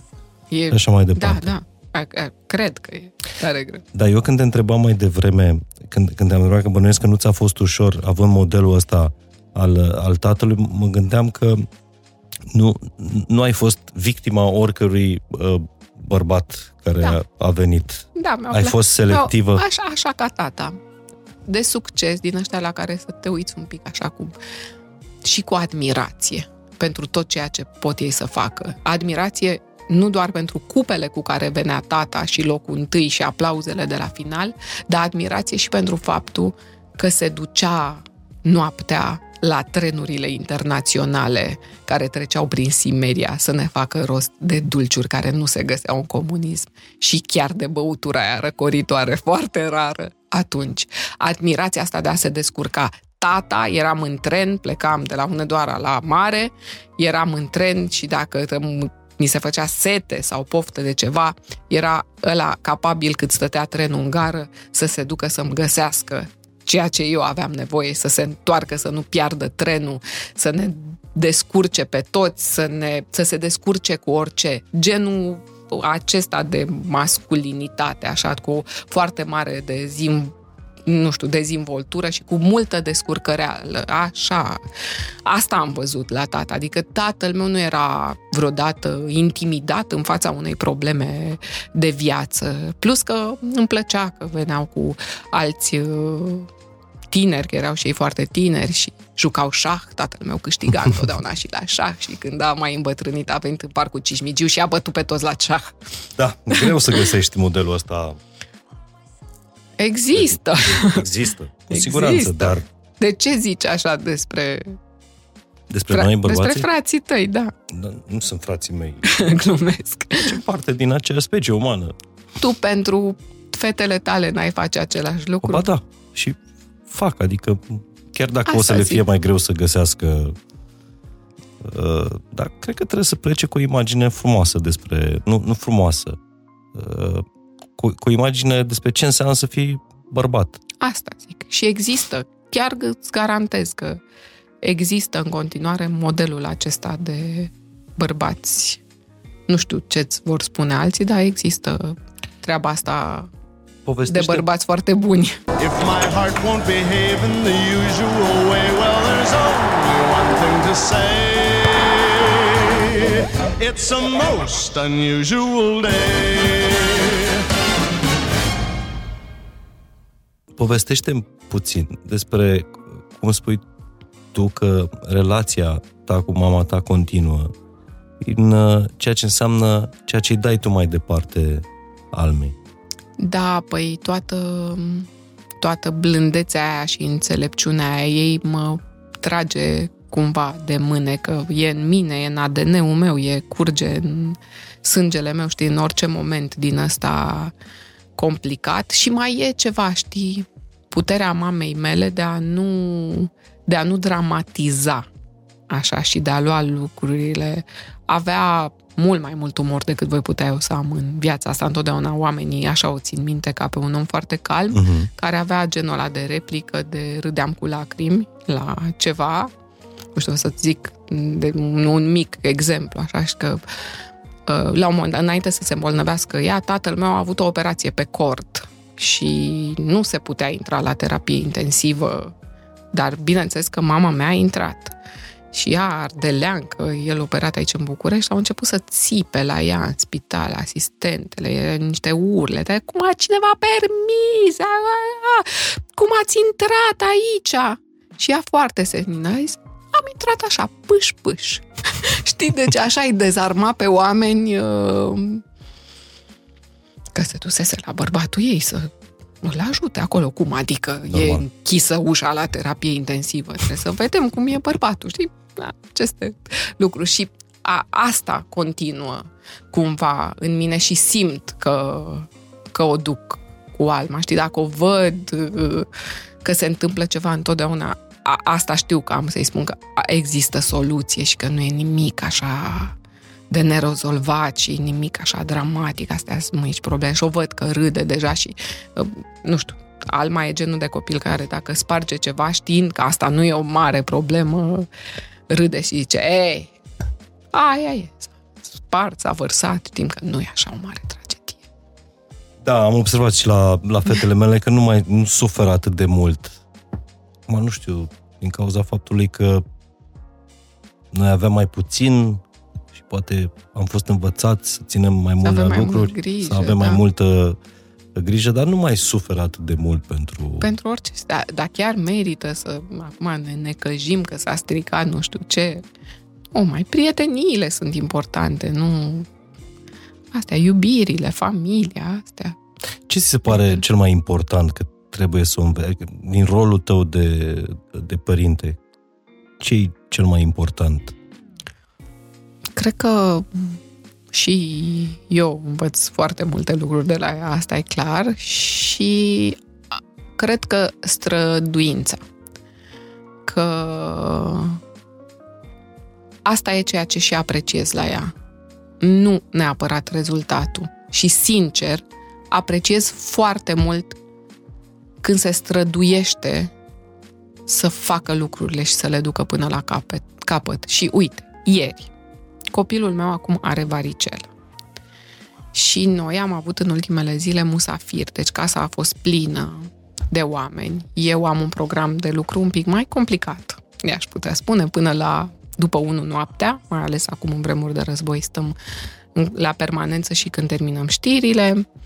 Dimineața ne-am trezit pe la 6 cu copilul cu un pic de febră, cu asta, cu varicelă, deci dormisem foarte, foarte Tu ai puțin. aflat în dimineața asta care e varicelă? Nu, ieri. Ieri. Ieri. ieri, îți spun de ieri. Și e exact ziua în care ne-au plecat și musafirii și a existat un moment așa pe la prânz când am rămas doar noi două. A început să mă doară capul, dormisem foarte puțin, ea s-a liniștit, ne-am convins, e varicela, așa, și am zis, mami, mă întind foarte puțin, puțin, puțin, așa să-mi treacă durerea asta de cap și are 5 ani și 7 luni și un pic, un pic, mie îmi trebuie 10-20 de minute din astea de liniște. Da, sigur că da, am pus un film ca să aibă ce să facă. Cât eu eram în pat, s-a terminat mașina de spălat, că băgasem toate alea de la mm-hmm. musafir și face o melodie. Și am auzit așa în semi-visul meu, cum Alma se ridică, s-a dus la mașina de spălat, a deschis ușa și a scos toate rufele și le-a întins. Fără să mă trezească. Are 5 ani și 7 luni. O, Doamne! M-am ridicat din pat. E, deci a fost ceva ce m-a coplecit. Am zis, mami, dar nu trebuia să faci tu asta, că... Deci, nu, mami, dar te, să te odihnești, că te doare capul. Și erau cearșafuri din alea mari de pat, nici nu știu cum le-a cărat. De, acest gest al ei mi se pare așa, peste orice declarație de iubire posibilă și de grijă și de cum un copil să Apropo se gândească de... să facă așa ceva? Cât învățăm noi de la copiii noștri. Da. Și atunci, cumva, nu știu, asta, grija față de oameni, grija față de ea, de sentimentele ei. Tu ești, precum a fost tatăl tău, o duci pe Alma cu tine peste tot? Da. Da, drept dovadă. La toate turneele, la toate... La toate turneele și drept dovadă. Ne-a încurcat un pic pandemia vreo 2 uh-huh. ani, dar până atunci, na, totuși, al mei a ieșit în primii ani de viață, tatăl ei era în America de Sud, odată cu pandemia nu mai e, este cu noi, dar în primii ani de viață am mers ca să putem să fim împreună și al mei a ieșit primul dinte în Buenos Aires și al doilea dinte în Rio de Janeiro și după aia noi am fost și în India și în multe locuri cu ea și da, n-am avut încă Ai avut o vacanță concedii fără ea? Fără, nu, Nu. nu. Ni- Tare. nici când eram mică eu n-am avut vacanță fără, adică părinții n-au plecat în vacanță fără noi și copiii cumva sunt integrați în postea de familie și mai e ceva. Eu de la părinții mei nu am auzit niciodată, niciodată că ce greu e cu copii. Deci asta iar e ceva ce am auzit târziu. Știi cum când am ajuns la București aveam, abia am aflat de superstiții cu pisica neagră, cu 13. Asta nu era ceva ce se vorbea la mine la sat. Adică Dar nici noi nu, n-avem. ș- nu știam ce e aia. Tot așa, în lumea aia lor, nu exista discursul ăsta că, Doamne, ce greu este cu copiii. Și atunci, na, nu. Dar tu te mai plângi? Măcar prietenilor, prietenilor. Dar nu e așa greu, de fapt. Cu unul singur, să știi, nu e și gluma asta, că dacă ți se pare că e greu cu un copil, mai invită pentru o zi încă unul, să vezi cum e cu doi. știi, nu e așa de greu. Au fost momente grele, pentru că ea nu a prea dormit. Și eu primii doi ani de viață, dar eram în concediu, nu m-am dus la serviciu doi ani. Eu doi ani chiar nu am dormit. Copilul meu a dormit puțin, câte 20-30 de minute și numai peste mine. Am fost doi ani saltea. Cum un pic dacă o mișcam lângă, nu că plângea, nu mai dormea. Odată, în Argentina, a zis, gata, nu se mai poate, trebuie un pic, deci nu trebuie să mă mai mișc, nu poți să stai doi ani așa și tot să ca soldatul în Și trașee, ce în ai făcut? continuu. Și a zis, gata, acum în seara asta va dormi lângă.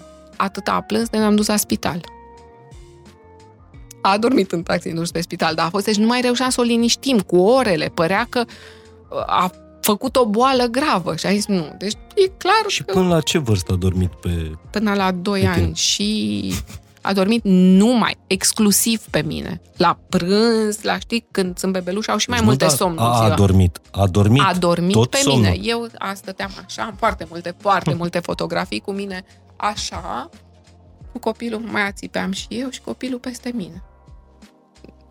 Doi ani jumate. Nu, Adică momentul în care am reușit, după care am mutat-o pe picioare, tot ce este greșit. Tot ce este greșit și de nefăcut uh, Exact. așa. Și uh, da, momentul în care am reușit să mă extrag din poziția de saltea și să Mhm. doarmă copilul, mă uitam la el și ziceam, Doamne, măi copile, dar- deci tu știi să dormi și, și aici lângă mine. Așa a fost ea, da, a fost frumos, dar a- asta zic, un, nu pot să zic că a fost numai ușor, un pic greu a fost. Dar nu te plângi. Și Da, am și avut- apreciez asta. Păi, vedeam și partea bună, că îmi permiteam faptul că am putut să-mi iau concediu 2 ani. Sunt femei care n-au Mhm. cum să stea cu bebelușul pe ele, că au treabă de făcut, au... Mie nu-mi cerea nimeni de mâncare în timpul ăla. Puteam să stau... Bine, învățăm fiecare dintre, dintre noi și tu în podcastul tău înveți de la alții. De asta îl fac. De asta Ai îl văzut că faci. îi Și eu. întreb despre cum sunt ei, părinți, Da, da, da. așa, vreau să văd cum e și la altă lume. Și când nu întreb părinți, mai cheme un psiholog care Da, oricum le știe. Da. Toate sunt curiozitățile mele personale. Apropo de curiozități personale, tu cum, tu care ești acolo la, uh, la știri, prezinți știrile, aduci știrile, uh, cum i-ai vorbit copilului tău despre război? Cum i-ai spus almei ce e în jurul nostru? Păi uh, și pe mine, ca pe toți ceilalți, m-a izbit foarte mult uh, începutul acestei orori. Și uh, nu puteam să-mi desprind ochii atât din telefon, de pe grupul de WhatsApp al știrilor, cât și din de la televizor. Eu nu am acest lux. Uită-te mai puțin la televizor, că mă duc nepregătită la mine la serviciu și nu știu ce s-a întâmplat. Și nici, nu, în general, cu copilul meu trăie, trăim în această realitate. Sunt, nu știu, că au un, e un medic care are de făcut de gardă noaptea. Îi spune copilului că eu, m- mami e medic, să duce la spital mm. și face asta. Sau uh, un pompier sau cum, mi s-a părut în regulă că ea să știe realitatea și ce fac eu, așa că la noi merge televizorul și m-a văzut foarte, foarte pierdută în imaginile alea. E clar că m-a simțit oricât am încercat eu să vorbesc. Am vorbit, i-am explicat, dar întâi am fost prea bulversată ca să mă liniștesc chiar eu. Îmi dădeau lacrimile la toate imaginile cu mamele alea, cu copii în brațe, care parcă, dacă au trei copii, pare că au trei mâini, să-și țină fiecare copil într-o mână și să meargă zeci de ore, să fugă de război și... Și am vorbit așa cum am citit eu că trebuie să le spui copiilor, potrivit vârstei lor, să explici care e situația, să îl liniștești, să-i aduci aminte că nu se întâmplă și la noi, că noi suntem în siguranță, dar că se întâmplă asta. Dar nu a fost suficient. Tot stresul meu de la începutul acestui război s-a resimțit în ceva din comportamentul ei. Într-o seară a plâns, că plecam la serviciu. A început să plângă foarte tare. N-am mai făcut asta de când era, știi, în ăia, Terrible 2, la 2 ani. Dacă când... la tine mami pleacă noaptea la serviciu. Da, mami da. pleacă în fiecare seară la serviciu, ea rămâne cu tatăl ei, e, eu nu sunt seara la culcare, e, e ceva care e firesc cu vieții noastre. Și mi-am dat seama, mai întâi a fost această seară în care a plâns foarte tare că eu plec la serviciu, a doua zi am văzut că nu are chef de grădiniță, că vrea să stea lipită. Și mi-am dat seama că în vorbele și ce am făcut eu, deși erau potrivit sfaturilor, nu sunt suficiente și am făcut ceva mai drastic.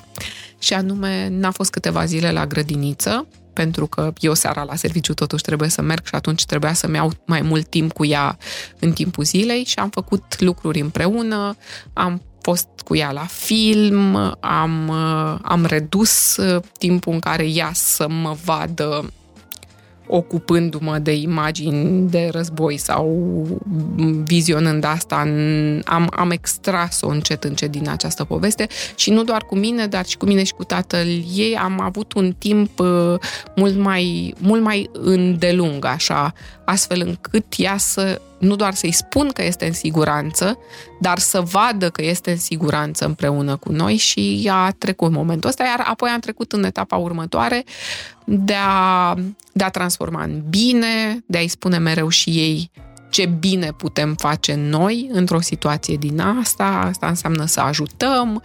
Am fost, duminica trecută am fost la circ împreună cu copiii ucraineni care sunt uh, la DGASPC sector 3, dar sprijinit și de Open Homes for Children România. Am, am făcut adică ai dus-o la un spectacol să vadă copii precum da. e ea? Da, pe care îi văzuse deja la televizor și cred uh-huh. că o înspăimântase acea scenă, că sunt niște copii care fug în calea războiului, să, să vadă că ei au fost salvați că, și că avem lucruri de făcut, că putem să ne ocupăm și noi. Acolo noi am cumpărat popcorn pentru toți copiii. Eu nu sunt genul care la un moment din ăsta greu să-mi rog copilul să-și doneze din jucăriile lui, că mă gândesc că e un pic...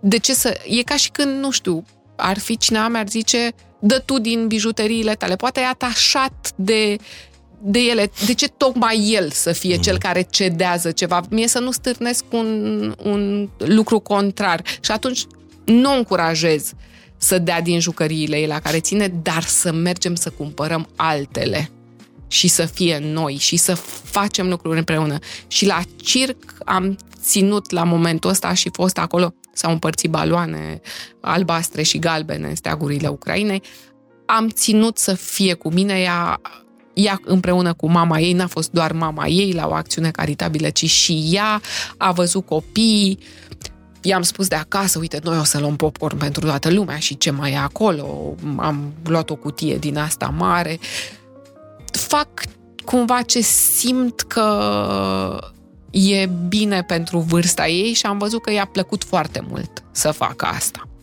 Adică le spunem copiilor adevărul, sigur, da. adaptat vârstei uh, sigur. lor, dar nu uităm că nevoia lor cea mai mare nu este de a, a ști, de a ști neapărat adevărul geopolitic. Și, și de a ști toate detaliile acestui Exact. adevăr, pentru că și e nevoia o lor vârstă cea mai mare este să se simtă în, în siguranță, și uh, dar e și nevoia noastră a adulților și atunci și noi tot asta ne, ne amintim. Ok, mă copleșesc, mă Exact. tulbură foarte mult aceste imagini, hai să respir un pic și să mă uit în jurul meu. În acest moment al vieții mele sunt într-o casă în care sunt în siguranță, am lângă mine familia, am ce să mănânc și mai mult decât atât am o putere extraordinară, puterea de a face și eu ceva. Și compasiunea în astfel de momente, dacă e mai puternică decât frica, panica, îți va oferi o liniște cât și puterea binelui. Când răul simți că te copleșește, ajută extrem de mult. Nu doar pe celălalt îl ajuți când tu îi faci un bine, în cazul acesta al refugiaților. Dacă faci gesturi de donație, fiecare după puterile lui. Nu tuturor ni se potrivește să mergem să împachetăm lucruri, să sunt uh, diverse forme de a ajuta. Organizațiile, mm, ai văzut că noi avem și mm, campanii mari în care sprijin niște organizații. Oamenii de acolo știu foarte bine ce au de făcut, dar noi putem face chiar neplecând de la noi de acasă, cu donația aia de 2 euro pe telefon, cu după puterile noastre și după puterile noastre nu doar financiare, dar nu toți avem această putere să ne lăsăm familiile, să plecăm la graniță, să ajutăm. De asta e bine să ajutăm acele organizații care au puterea și știința să facă asta. Iar ajutorul acesta pe care noi îl uh, facem pentru celălalt nu e doar pentru celălalt, este și pentru mine. Pentru că în fața unui rău atât de mare, faptul că eu am încă această putere de a face un pic sau mai mult bine, mă reasigură că totuși lumea e un loc demn de trăit și că, dacă vom fi mai mulți care vom face acest lucru, altfel facem față răului. Am ajuns într-un punct care mă interesează foarte, foarte mult, mai ales că vorbesc cu un om care face știri uh, de când a ieșit de pe... Mă... Nu, din primul an de facultate, pardon. Da. Uh, cum putem face bine fără să ne irosim, fără să uh, ajutăm doar de dragul de a ajuta, adică să ajutăm cu sens. Mhm. Uh, tu colaborezi cu foarte multe uh, organizații Dar în mod special cu Open Homes for Children, al cărei ambasador și sunt. și așa ne-am și... Uh, o să povestesc ceva imediat, dar înainte de asta. Uh, deci cum putem fi utili în momentul ăsta? Cum poți face bine cu sens? În general, am primit destul de mult această întrebare, cum pot eu ajuta? În general, pe fiecare îl sfătuiesc să caute în sufletul lui acea cauză care îl atinge cu adevărat. Sunt oameni care iubesc îndeosebi animalele și vor să ajute în această privință. Sunt oameni foarte preocupați de ecologie. Sunt oameni care nu pot suporta ideea asta de copil bolnav și care nu e suficient îngrijit. Și atunci ajutorul se duce într-acolo. Eu am cumva, venind din această familie care ți-am zis m-a pus în centrul lumii și m-a făcut buricul pământului, am această sensibilitate în legătură cu copiii orfani. Tot timpul m-am gândit, măi, dar cum e? Adică mama mea, când eram mică și am făcut hepatită, a stat lângă mine nemișcată de acolo. Când aveam febră, a stat cu mâna pe fruntea mea, cum stau și eu cu Alma, dacă Alma face febră, nu dorm noaptea. Nu pot să dorm, nu pot să închid un ochi, nu cumva să-i crească febra. E ceva ce fac părinții pentru copiilor și mă gândesc că un angajat nu are aceeași disponibilitate. Știi cum e în centrele de plasament. Poate să fie cel mai bun și pregătit angajat. Nu e un părinte. Deci am această sensibilitate legată de sufletele copiilor abandonați și de tot ce înseamnă această traumă. Inclusiv acum, în cazul refugiaților care vin din Ucraina, la început, am fost, am zis, eram așa foarte tulburată, mă identificam foarte tare cu acele mame care au lăsat totul, inclusiv partenerilor de viață, ca să-și salveze copiii. Apoi cu acele mame care trebuie cumva să găsească, încă sunt acolo, trebuie să găsească apă, mâncare pentru copiilor. E ceva îngrozitor. Noi suntem părinți și numai gândindu-te la asta, cum ar fi să îl asigur pe copil când sună alarma că totul va fi bine, tu fiind la rândul tău foarte speriat atunci. Și deodată m-a izbit gândul ăsta, dar pe copii orfani. Deci când sună alarma copiilor care sunt în orfelinate în Ucraina, cine le spune că o să treacă, că o să fie bine? Cine le spune povești, așa cum am auzit de la mame ucrainene, că sunt pârțurile unor monștri, spuneau una. Alta spunea că îi spune copilului, unui copil foarte mic, îi spunea asta, sunt monștri și fac pârțuri astea sau deci copilul nu mai se sperie. Îți dai seama ce idee pe, pe mama alta spunea, sunt tunete. Sunt tunete, e natura, o să treacă ca să nu se mai sperie copiii. Sunt 100 de mii de copii în centre de plasament în Ucraina. Mult mai mult decât în România. În România erau așa prin anii 90, știi, da. când Hoppenholm s-a apucat uh, de misiunea asta foarte mare de a-i muta din centrele alea de plasament în case de tip familial, de acolo pornisem. Sunt 100 de mii. Pe ei cine ia în brațe să-i scoată dincolo de granițe? Și atunci Hoppenholms for Children în România împreună cu Hoppenholms for Children în Ucraina a făcut niște eforturi nu știu, supraomenești. Ultimul convoi care a adus copii până la graniță, mi se pare, știi, acum să crezi în lumea de acolo niște convoaie umanitare să salveze acești copii, pare de-a dreptul imposibil și totuși e posibil. Astăzi sunt 184 de copii care erau în centre de plasament în Ucraina, în grija Open Homes for Children în România. România. Da. În mod bizar, vechile centre de plasament din România care nu mai aveau utilitate au devenit din nou utile pentru că acum adăpostesc acești copii. Efortul e în continuare foarte mare cine sunt oamenii care vor avea grijă de surplusul acesta de copii. Uh, trebuie făcute legi, trebuie să se angajeze, pe cine angajăm. Eu recomand să fie tot uh, femei din Ucraina rămase fără surse de venit, exact. dar e un efort foarte mare și de asta e nevoie ca oamenii să vină și să ajute, pentru că în timpul ăsta problemele de la noi nu sunt, cum ar spune unii, lăsate undeva în uitare. Nu, nu, toate aceste organizații se ocupă în continuare de ceea ce făceau până atunci, dar fac un efort suplimentar și necesar. Mi se pare cea mai, cea mai toxică uh, atitudine pe care poți să o ai în, în această perioadă, să întrebi, ok, îi ajutați pe refugiați, dar pe ai noștri cine îi ajută? Aceeași. Uite, Hope and Homes for Children, pentru care uh, Amalia este ambasador. Mihai este ambasador. Sunt și eu ambasador cu voia uh, Amaliei și îți mulțumesc tare mult pentru încuvințare. E ca, Da. și, e, ca și E- când, e- e ca și când așa prea fericitul a trebuit să dea Nu chiar, acordul. dar îți mulțumesc tare Ești, mult. că suntem uh, în, nu, nu sunt mulți ambasadori. Mai e Marius Manole, și Alexandru, Alexandru Tomescu. Tomescu, Da. violonistul. Păi da, pe sprânceană, așa, și tocmai Asta uh, zic. m-am bucurat să fie pe o, pe o sprânceană alegerea. Și uh, Hope and Homes for Children e exemplu că, da, ajută și copiii orfani din Ucraina, uh, dar îi ajută în continuare și pe, și pe ai noștri. În continuare mai sunt câteva mii de copii care trăiesc în orfelinatele din, uh, din România și misiunea e ca în următorii câțiva ani să nu mai existe niciun copil care trăiește în casele de copii.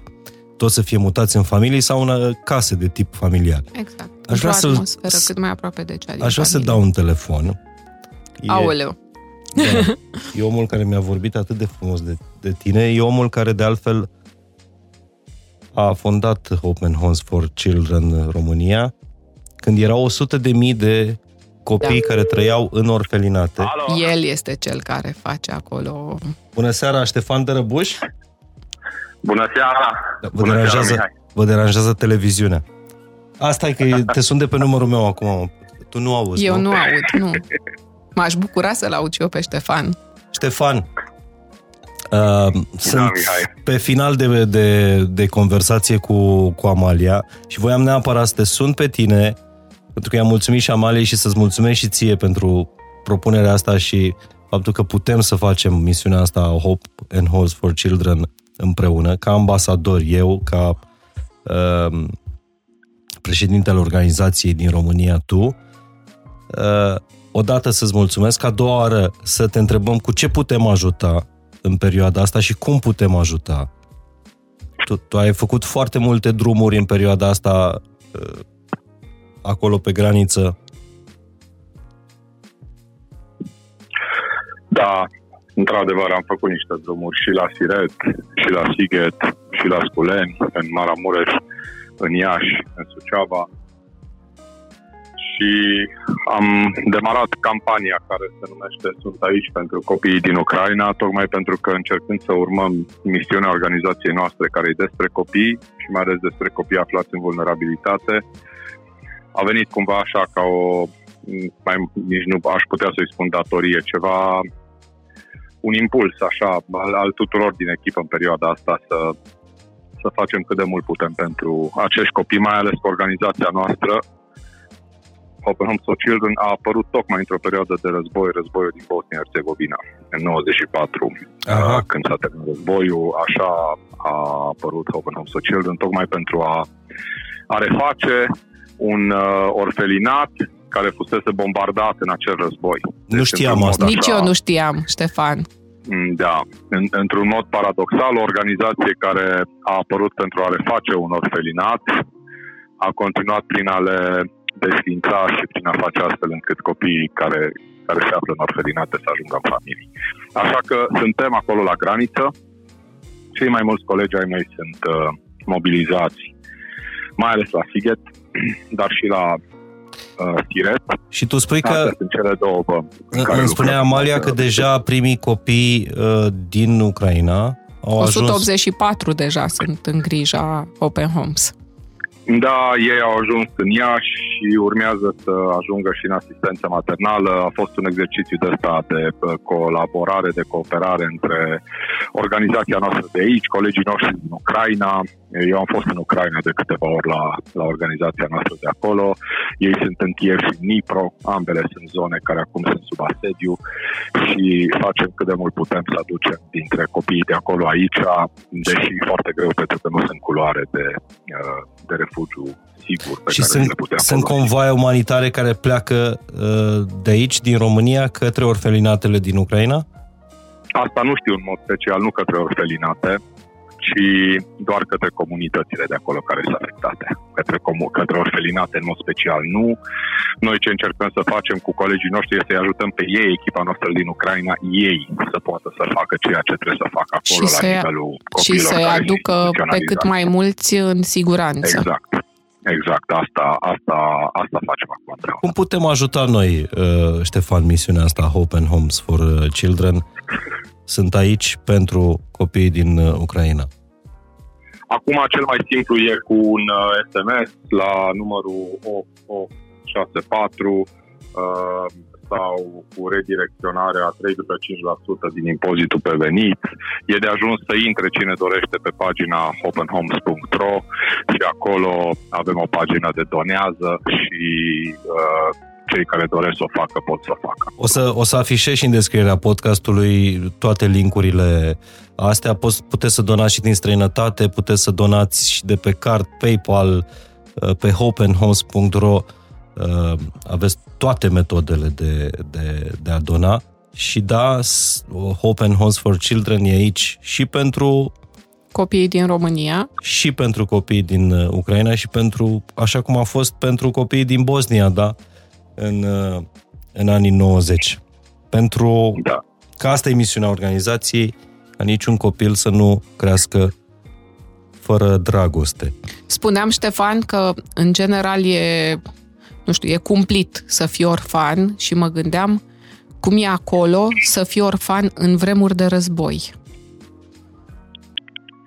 Da, e ceva de neimaginat. Nici nu vreau să mă gândesc ce înseamnă asta pentru cei mai mulți dintre copii. În Ucraina sunt numai puțin de 100 de mii de copii în orfelinate. 100 de mii de copii Noi, noi plângem și ne, ni se sfârșie sufletul do- doar când vedem copii trecuți granița cu mamele și fără tați. Dar gândiți-vă că exact, sunt și cu familiile 100 lor. de mii da. care atunci când dă cu bomba în... N-are cine să fie lângă ei. Ștefan, Îți mulțumesc tare mult, am mai spus asta, ești unul dintre uh, cei mai valoroși oameni din, uh, din jurul meu și mă bucur tare mult pentru tot ce facem, putem face împreună. Dar aș vrea să, să te întreb, că ăsta este motivul meschin pentru care te-am sunat, să-mi povestești uh, o, o amintire de-a ta care o descrie pe Amalia Enache, care, un fel de portret al Amaliei. Dintr-o povestire. Oh, oh. E, îmi vine așa în cap vreo două. Uh, acum, în primul rând și eu, și eu îți mulțumesc pentru faptul că ești cu noi și tu și Amalia, pentru că asta ne ajută foarte mult uh, și pe noi ca organizație, dar mai ales pe cei pentru care suntem aici, copiii și familie cu care lucrăm. Dacă e să mă gândesc la Amalia, un portret pe care, pe care poate îl aș face așa și îmi vine în minte automat când mă gândesc la ea, e legat de prințesa Marina Sturza. Pentru că întâlnirea dintre noi și Amalia a fost datorită prințesei Marina Sturza, care era președinte onorific al organizației noastre, fie iertată. Și mi-aduc aminte de excursia pe care a făcut-o Amalia împreună cu prințesa Sturza aici în Maramureș, în Sighe, dacă ți aduce aminte, Amalia, în 2010.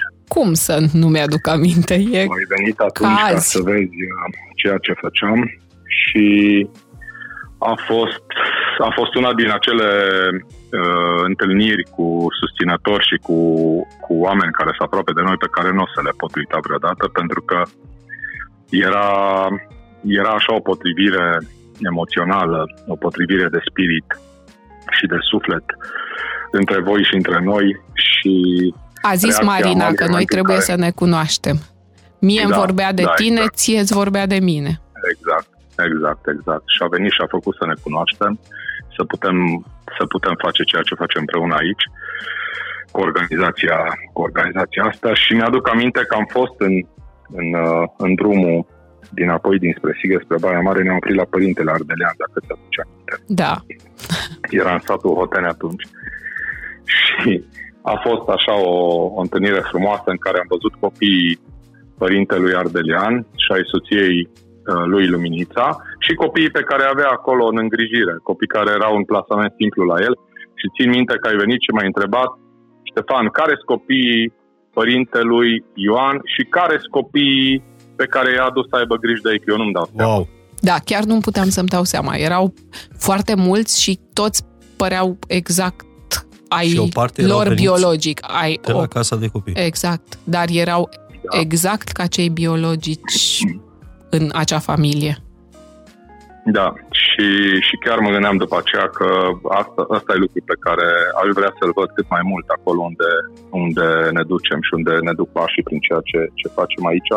După aia am fost în Cavnic, dacă ți-aduce aminte. Am urcat la etajul 4 al unui bloc vechi, unde era o mamă țintuită la pat, cu cinci copii și cu soțul ei. Și și acolo a fost un moment deosebit. Acolo, Ștefan, Dar- a fost și acea întâmplare pe care o povestea cu mare plăcere Marina Sturza tot timpul. Copiii de acolo știau că urmează să-i viziteze o prințesă.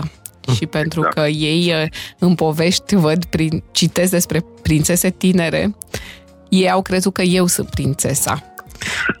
și, și Marina, acest om atât de prețios în viețile noastre, Marina nu doar că n-a fost deranjată, dar povestea asta cu fioca, fiecare ocazie și mă punea pe mine într-o lumină și mai favorabilă și zicea și vă dați seama când am apărut cu Amalia că toți au crezut că ea este de fapt prințesa. Ștefan, Da. îți mulțumesc tare, tare mult că ai descris atât de, de fain, real pe, pe Amalia și încă o dată felicitări pentru misiunea asta. Știu că e treabă multă în aceste zile la voi, pe toate fronturile de dragoste, nu alea de război, pe fronturile Hope and Homes for uh, Children. Mihai, Felicitări! o să închei prin a spune că e așa fain că sunteți acolo împreună. Mulțumesc și eu. Mulțumesc și numai bine. Mulțumim e fain tare și mult. simplu. Da. Nu uitați hopeandhomes.ro uh, și 8864, cel mai simplu mod de a da un SMS, dacă se poate recurent, adică în fiecare lună să donați pentru copii din România, dar și pentru cei din... Ce bucurie mi-ai Ucraina. făcut, îți dai seama, sunt vreo 12 ani de când, de fapt, colaborez cu Ștefan Dărăbuș și cu această organizație și de fapt sunt foarte, foarte mândră să pot să fiu și o parte din extraordinarul pe care îl fac în România. Și dacă bine voiți, uh, vă lăsăm încă o dată. Te-am, iertă, așa e viața asta de radio, vezi, de podcast. Ei. Să spui căștile, să deranjezi coafura. Și așa e viața de vedetă, imediat trebuie să repari. Da, uite, și imediat trebuie să intri la știri și să-i Ai, deranjat ai văzut coafura. că m-am și machiat frumos să nu se vadă că n-am dormit, că am copilul cu varicele, toate astea, să păstrăm imaginea Crezi și că e o perioadă aparențele. mai încărcată pentru noi toți? Adică Doamne, Doamne, mi se pare că... nu se mai termină? Nu știu ce a fost pandemia, doar o încălzire pentru ceva și mai uh, greu. E nu că încărcată, e o perioadă în care mi se pare că suntem confuzi. Sper să nu ieșim și mai confuzi, pentru că în perioada asta de pandemie mi se pare că n-am ieșit mai înțelepți și mai confuzi, mai dușmănoși, mai divizați. Uh, uh, Sper ca măcar acum să, să ne ținem cumva fiecare individual pe o linie din asta verticală, să rămânem oameni întregi, cu picioarele pe pământ și și în lume, în societate, să rămânem așa ajutându-ne cumva unii pe alții, nu tot chestionându-ne, da, nu mai bine făceați altceva. Da, uh, Roa, cea mica mea, Ce nume are, frumos. are un s- salut pe care l-a luat din, uh, mă rog, stând astă iarnă la bunici, în Baia Mare, Doamne ajută sănătate. Ea așa salută când pleacă cineva din casă, pe mine ea e cu Doamne ajută sănătate. Pai, dar cred că e leșin. Da, și mi-am dat seama că exact despre de, de ce am avut noi nevoie. Adică doi ani am avut nevoie de sănătate Da. și acum avem nevoie de, Doamne, ajută. Dar tu cum ai ales numele? Acum, Uh, a fost... Uh, am, am mai povestit lucrul ăsta. Nu cădeam de acord. Noi fiind patru, da? Da. Eu, S-a Gabriela, votat, Mara uh, și Cezara. greu. Uh, oricine ar fi propus un nume, trebuia să fie de acord toți ceilalți trei. Și e greu. Fiecare are drept de veto, fiecare... Și la niciun nume. Eu, eu voiam un nume de ăsta uh, arhaic, la un moment dat eram Ia. cu Nectaria. Cu, Aoleu. știi? nu, nu e bine, nu? ce, ce bine că... Și l- eram toți patru în mașină, mama primește un SMS de la o prietenă și îi- printre alte nume era și ăsta, Roa. Și toată lumea. Și toată lumea a zis da, da, da, da, Da. da. gata, s-a votat Roa. Dar a Eu- venit așa de nicăieri. E unul dintre Eu cele atât- mai frumoase nume. Eu atât am posibile zis. De om. Roa cu U. A. și gata. Nici nu m-aș fi gândit. Roa! Am uitat Da. da. să... Uite, asta e, o, asta e o oglindă pe care... Asta este o oglindă pe care am primit-o de la Hope and Homes for Children zilele trecute, uh, pe care scrieți mulțumim ce vezi când privești în inimă. Și are legătură și cu podcastul pe care îl realizezi tu. O să spun oglinda aici. Nu pentru a-ți aranja părul, că își șade perfect. Da, zice că vezi un om bun. Ce bine ar fi să fie așa. Să zică nu doar oamenii, gura lumii, asta, dar copilul meu, asta să zică. Contează foarte mult validarea copilului tău, Da, mai mult decât orice. da. Dacă sunt un om bun pentru ea, sunt un om bun pentru lume. Ea e cea mai importantă. Cel mai frumos lucru pe care ți l-a zis până acum? Uh, mi-a zis, uh, am făcut o foarte mare boacănă, eu, foar, uriașă. Copilul meu și-a dorit foarte mult pisică și a ieșit la niște teste de alergie că ar fi alergică și după aia mi-au zis să așteptăm 5 ani, mai vedem cum e atunci. A așteptat 2 ani în momentul de să facă 5 ani, a venit, a suportat toate testele de alergie, a reieșit că e ok și că putem încerca asta. Am ajuns la niște oameni care salveau pisici și au găsit niște pisici, că este într-o centrală termică Și după aia la ei era totuși ceva destul de bizar, pentru că tot apartamentul era cu vreo 30 de pisici, deci după ce pisica aia a fost salvată a ajuns într-o lume a pisicilor și eu nu m-am gândit prea mult și mi s-a părut că e în regulă să fie aceea pisica, să facem un lucru bun, să o salvăm. Și am mers cu pisica acasă și pisica cred că era totuși foarte traumatizată și venită din 30 de pisici. Nu că am ieunat, Mihai. Deci eu aveam filmarea a doua zi, nu am închis un ochi. Un ochi. Deci n-a existat nici măcar cum am făcut cu bebelușul meu, să o pun pe piept până să tacă vreo clipă. Au auzit și vecinii de la parter. Miau, miau, miau, miau. A fost ceva îngrozitor și mi-am spus, mi-am dat seama că pisica aceea nu se va adapta la noi și că eu filmez un podcast cu bobonete a doua zi, fără să fi închis un ochi, încercând să nu trezească copilul, să nu trezească vecinii și am zis, nu pot să fac asta acum cu această pisică. Și când s-a trezit, i-am spus că îmi pare rău, dar această pisică nu am acum disponibilitatea să treacă nu știu cât timp să se adapteze pisica, uite, n-a dormit și a plâns foarte mult, îți dai seama, tocmai adusesem o pisică. Și am dat uh, pisica înapoi și după ce a plâns și a suferit foarte tare la miezul zilei, mi-a spus Mami, înțeleg și tu ești mai importantă pentru mine decât orice. Oh. A înțeles și asta.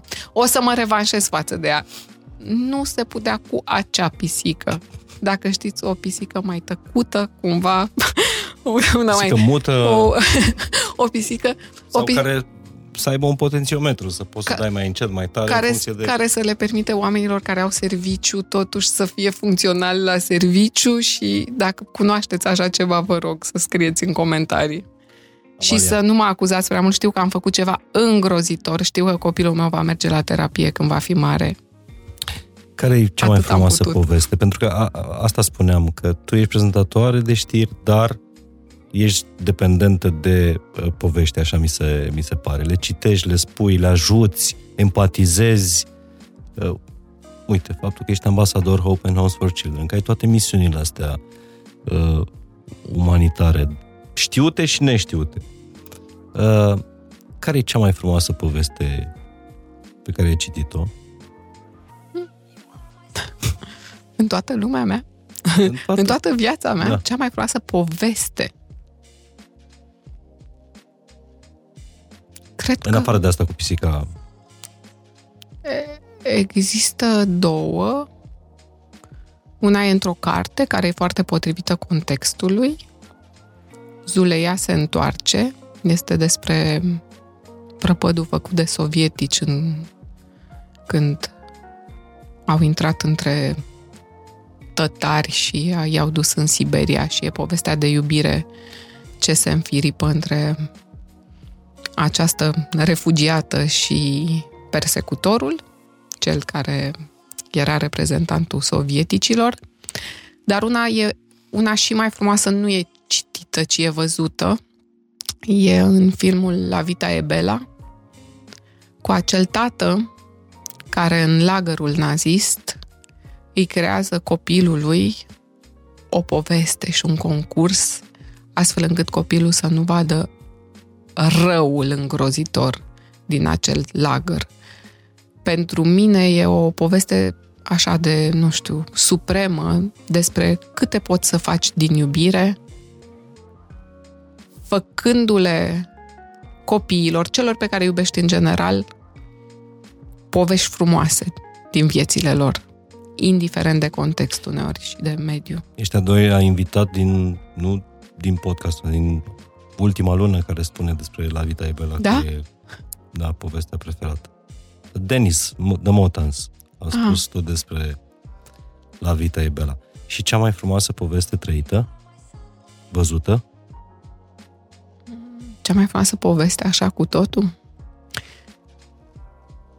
are legătură cu o iubire din asta, bărbat-femeie. și o poveste pe care dacă ai spune nu te-ar crede nimeni. Foarte multe. Serios? Foarte Spune-mi multe. una, te rog frumos, că sunt... Știi că sunt curios. Dar nu... Uite, îți spun una amuzantă, dar sunt foarte multe, ca să nu mai intru iar în nu Hai știu că ce dacă o iau la intimitate. fugă, măcar am făcut un podcast până la ora asta. Da. Nu, că nu e. E Nu e, nu una e. așa destul de simpatică. Eram pe o plajă în Uruguay cu la o terasă din asta, așa, două românce, doi brazilieni, oameni din mai multe părți și era o noapte specială. Prima, nu știu, eu de asta, de lună plină în ajunul Crăciunului, era 24 decembrie. Nu știu la câți ani se întâmplă de asta să fie lună plină în ajunul Crăciunului. Și cineva de acolo, de la terasă, noi fără să ne cunoaștem între noi, acolo s-a întâmplat să ne așezăm, cineva de acolo a zis, da, e Crăciunul, trebuie să facem ceva, trebuie să cântăm niște colinde, fiecare din țara lui, noi fiind argentinieni, brazilieni, români, uh, și uh, a zis, mă duc să aduc acasă niște, de acasă niște instrumente. Voi de unde sunteți? Și a venit și partea din România. O să aduc și un acordeon. Mm. Mm, România, acordeon. Au adus mai multe instrumente. El este Nacho, cu care am rămas prietenă și care este dirijorul unei orchestre din Montevideo, de fapt și cânta la toate aceste instrumente. Familia lui o familie absolut excepțională. Ea psiholog și pictoriță, tatăl avocat, cinci copii. Vara își luau cel puțin o lună timp petrecut cu familia, aveau grijă de acea terasă, de fapt, ca să aibă timp cu copiilor. Toată lumea gătea, toată lumea făcea cocktailuri pentru toți. Și am început să cântăm, fiecare colinde din țara lui. Și la un moment dat s-a apropiat de noi un cuplu din ăsta superb, în pantaloni scurți ca la plajă, o fată împreună cu soțul ei blonzi foarte înalți, din ăștia la 2 metri. Și au văzut că noi cântăm și a început ea să cânte. Nu am cum să descriu asta, trebuie să auzi. Ceva de pe altă planetă. Ea era soprană la Covent Garden. Soprană. Și am avut acel moment magic în care toată lumea cânta în toate limbile, în 24 decembrie, cu mine însărcinată, desigur, pe o plajă din Uruguay. O să te muți la un moment dat în America de Sud? Sper să nu. Știi de ce zic sper să nu? Nu. Păi sper să se oprească războaiele astea de pe aici. Sper să nu ne mutăm niciunii dintre noi, să rămânem aș... Nu, dar nu vorbesc de, de, Păi nu, de a da. fugi din țara Da. ta pentru ceva. Da. Dar dacă visezi la o viață acolo, la, nu știu, Dintre toate locurile din lume, în Brazilia m-am simțit uh, destul de aproape ca acasă, fiind pe plajă și la mare chiar un pic peste. Brazilia îmi place, da, mult, dar nu știu, nu știu și sper să... Ți-am zis, sper să nu. o să mut oglinda asta din, din fața ta și o să o pun în fața uh, celor care se uită la podcast. Uh, e oglinda primită de la Hope and Homes for Children și întrebarea asta, când te uiți în oglinda asta în formă de inimă, ce vezi când privești în inimă? E o întrebare pe care puteți să vă puneți, nu trebuie să răspundeți în comentarii, că fiecare își dă răspunsul pentru, pentru el. Îți mulțumesc tare mult. Ești o și eu îți poveste, mulțumesc Amalia. foarte mult. Trebuie să scriu o carte de povești neapărat. Trebuie, da.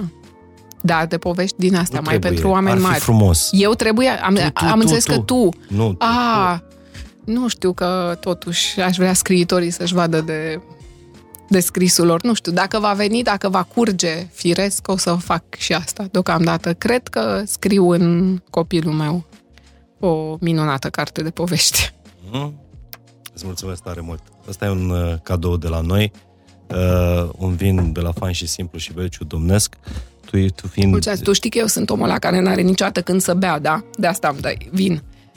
nu ai când să... Păi n-am când să beau pentru că știrile intră la 12 noaptea și ziua oricum conduci și, și după 12, la 1 noaptea când ajung acasă Nu mai bea nimeni mai, cu tine. Nu mai bea nimeni cu mine. Deci eu sunt omul ăla de pe planetă care nu are când să bea un pahar de vin. Dar tu ești în Mulțumesc. gemeni, Amalia. Adică Da, poți să bei tu cu tine. așa este. Da. Mai ales că vinul ăsta rozei, uh, un Cabernet Sauvignon cu fetească neagră. E un cupaj. Deci, Dar tu știi că totuși lucrurile și O gemenii gemănare. vor să împartă. știu. Îți mulțumesc. Uh, tare, tare mult. Și eu îți Îți sunt mulțumesc tare recunoscător. mult. Ai și foarte frumos. Ți-am zis, sper să nu ți-am îngropat audiența podcastului tău de succes. Na, uite-te Na, și tu uite-te cum și vorbește tu. despre ea. A fost fain și simplu. Vă mulțumesc de la podcastul de succes. și eu vă mulțumesc.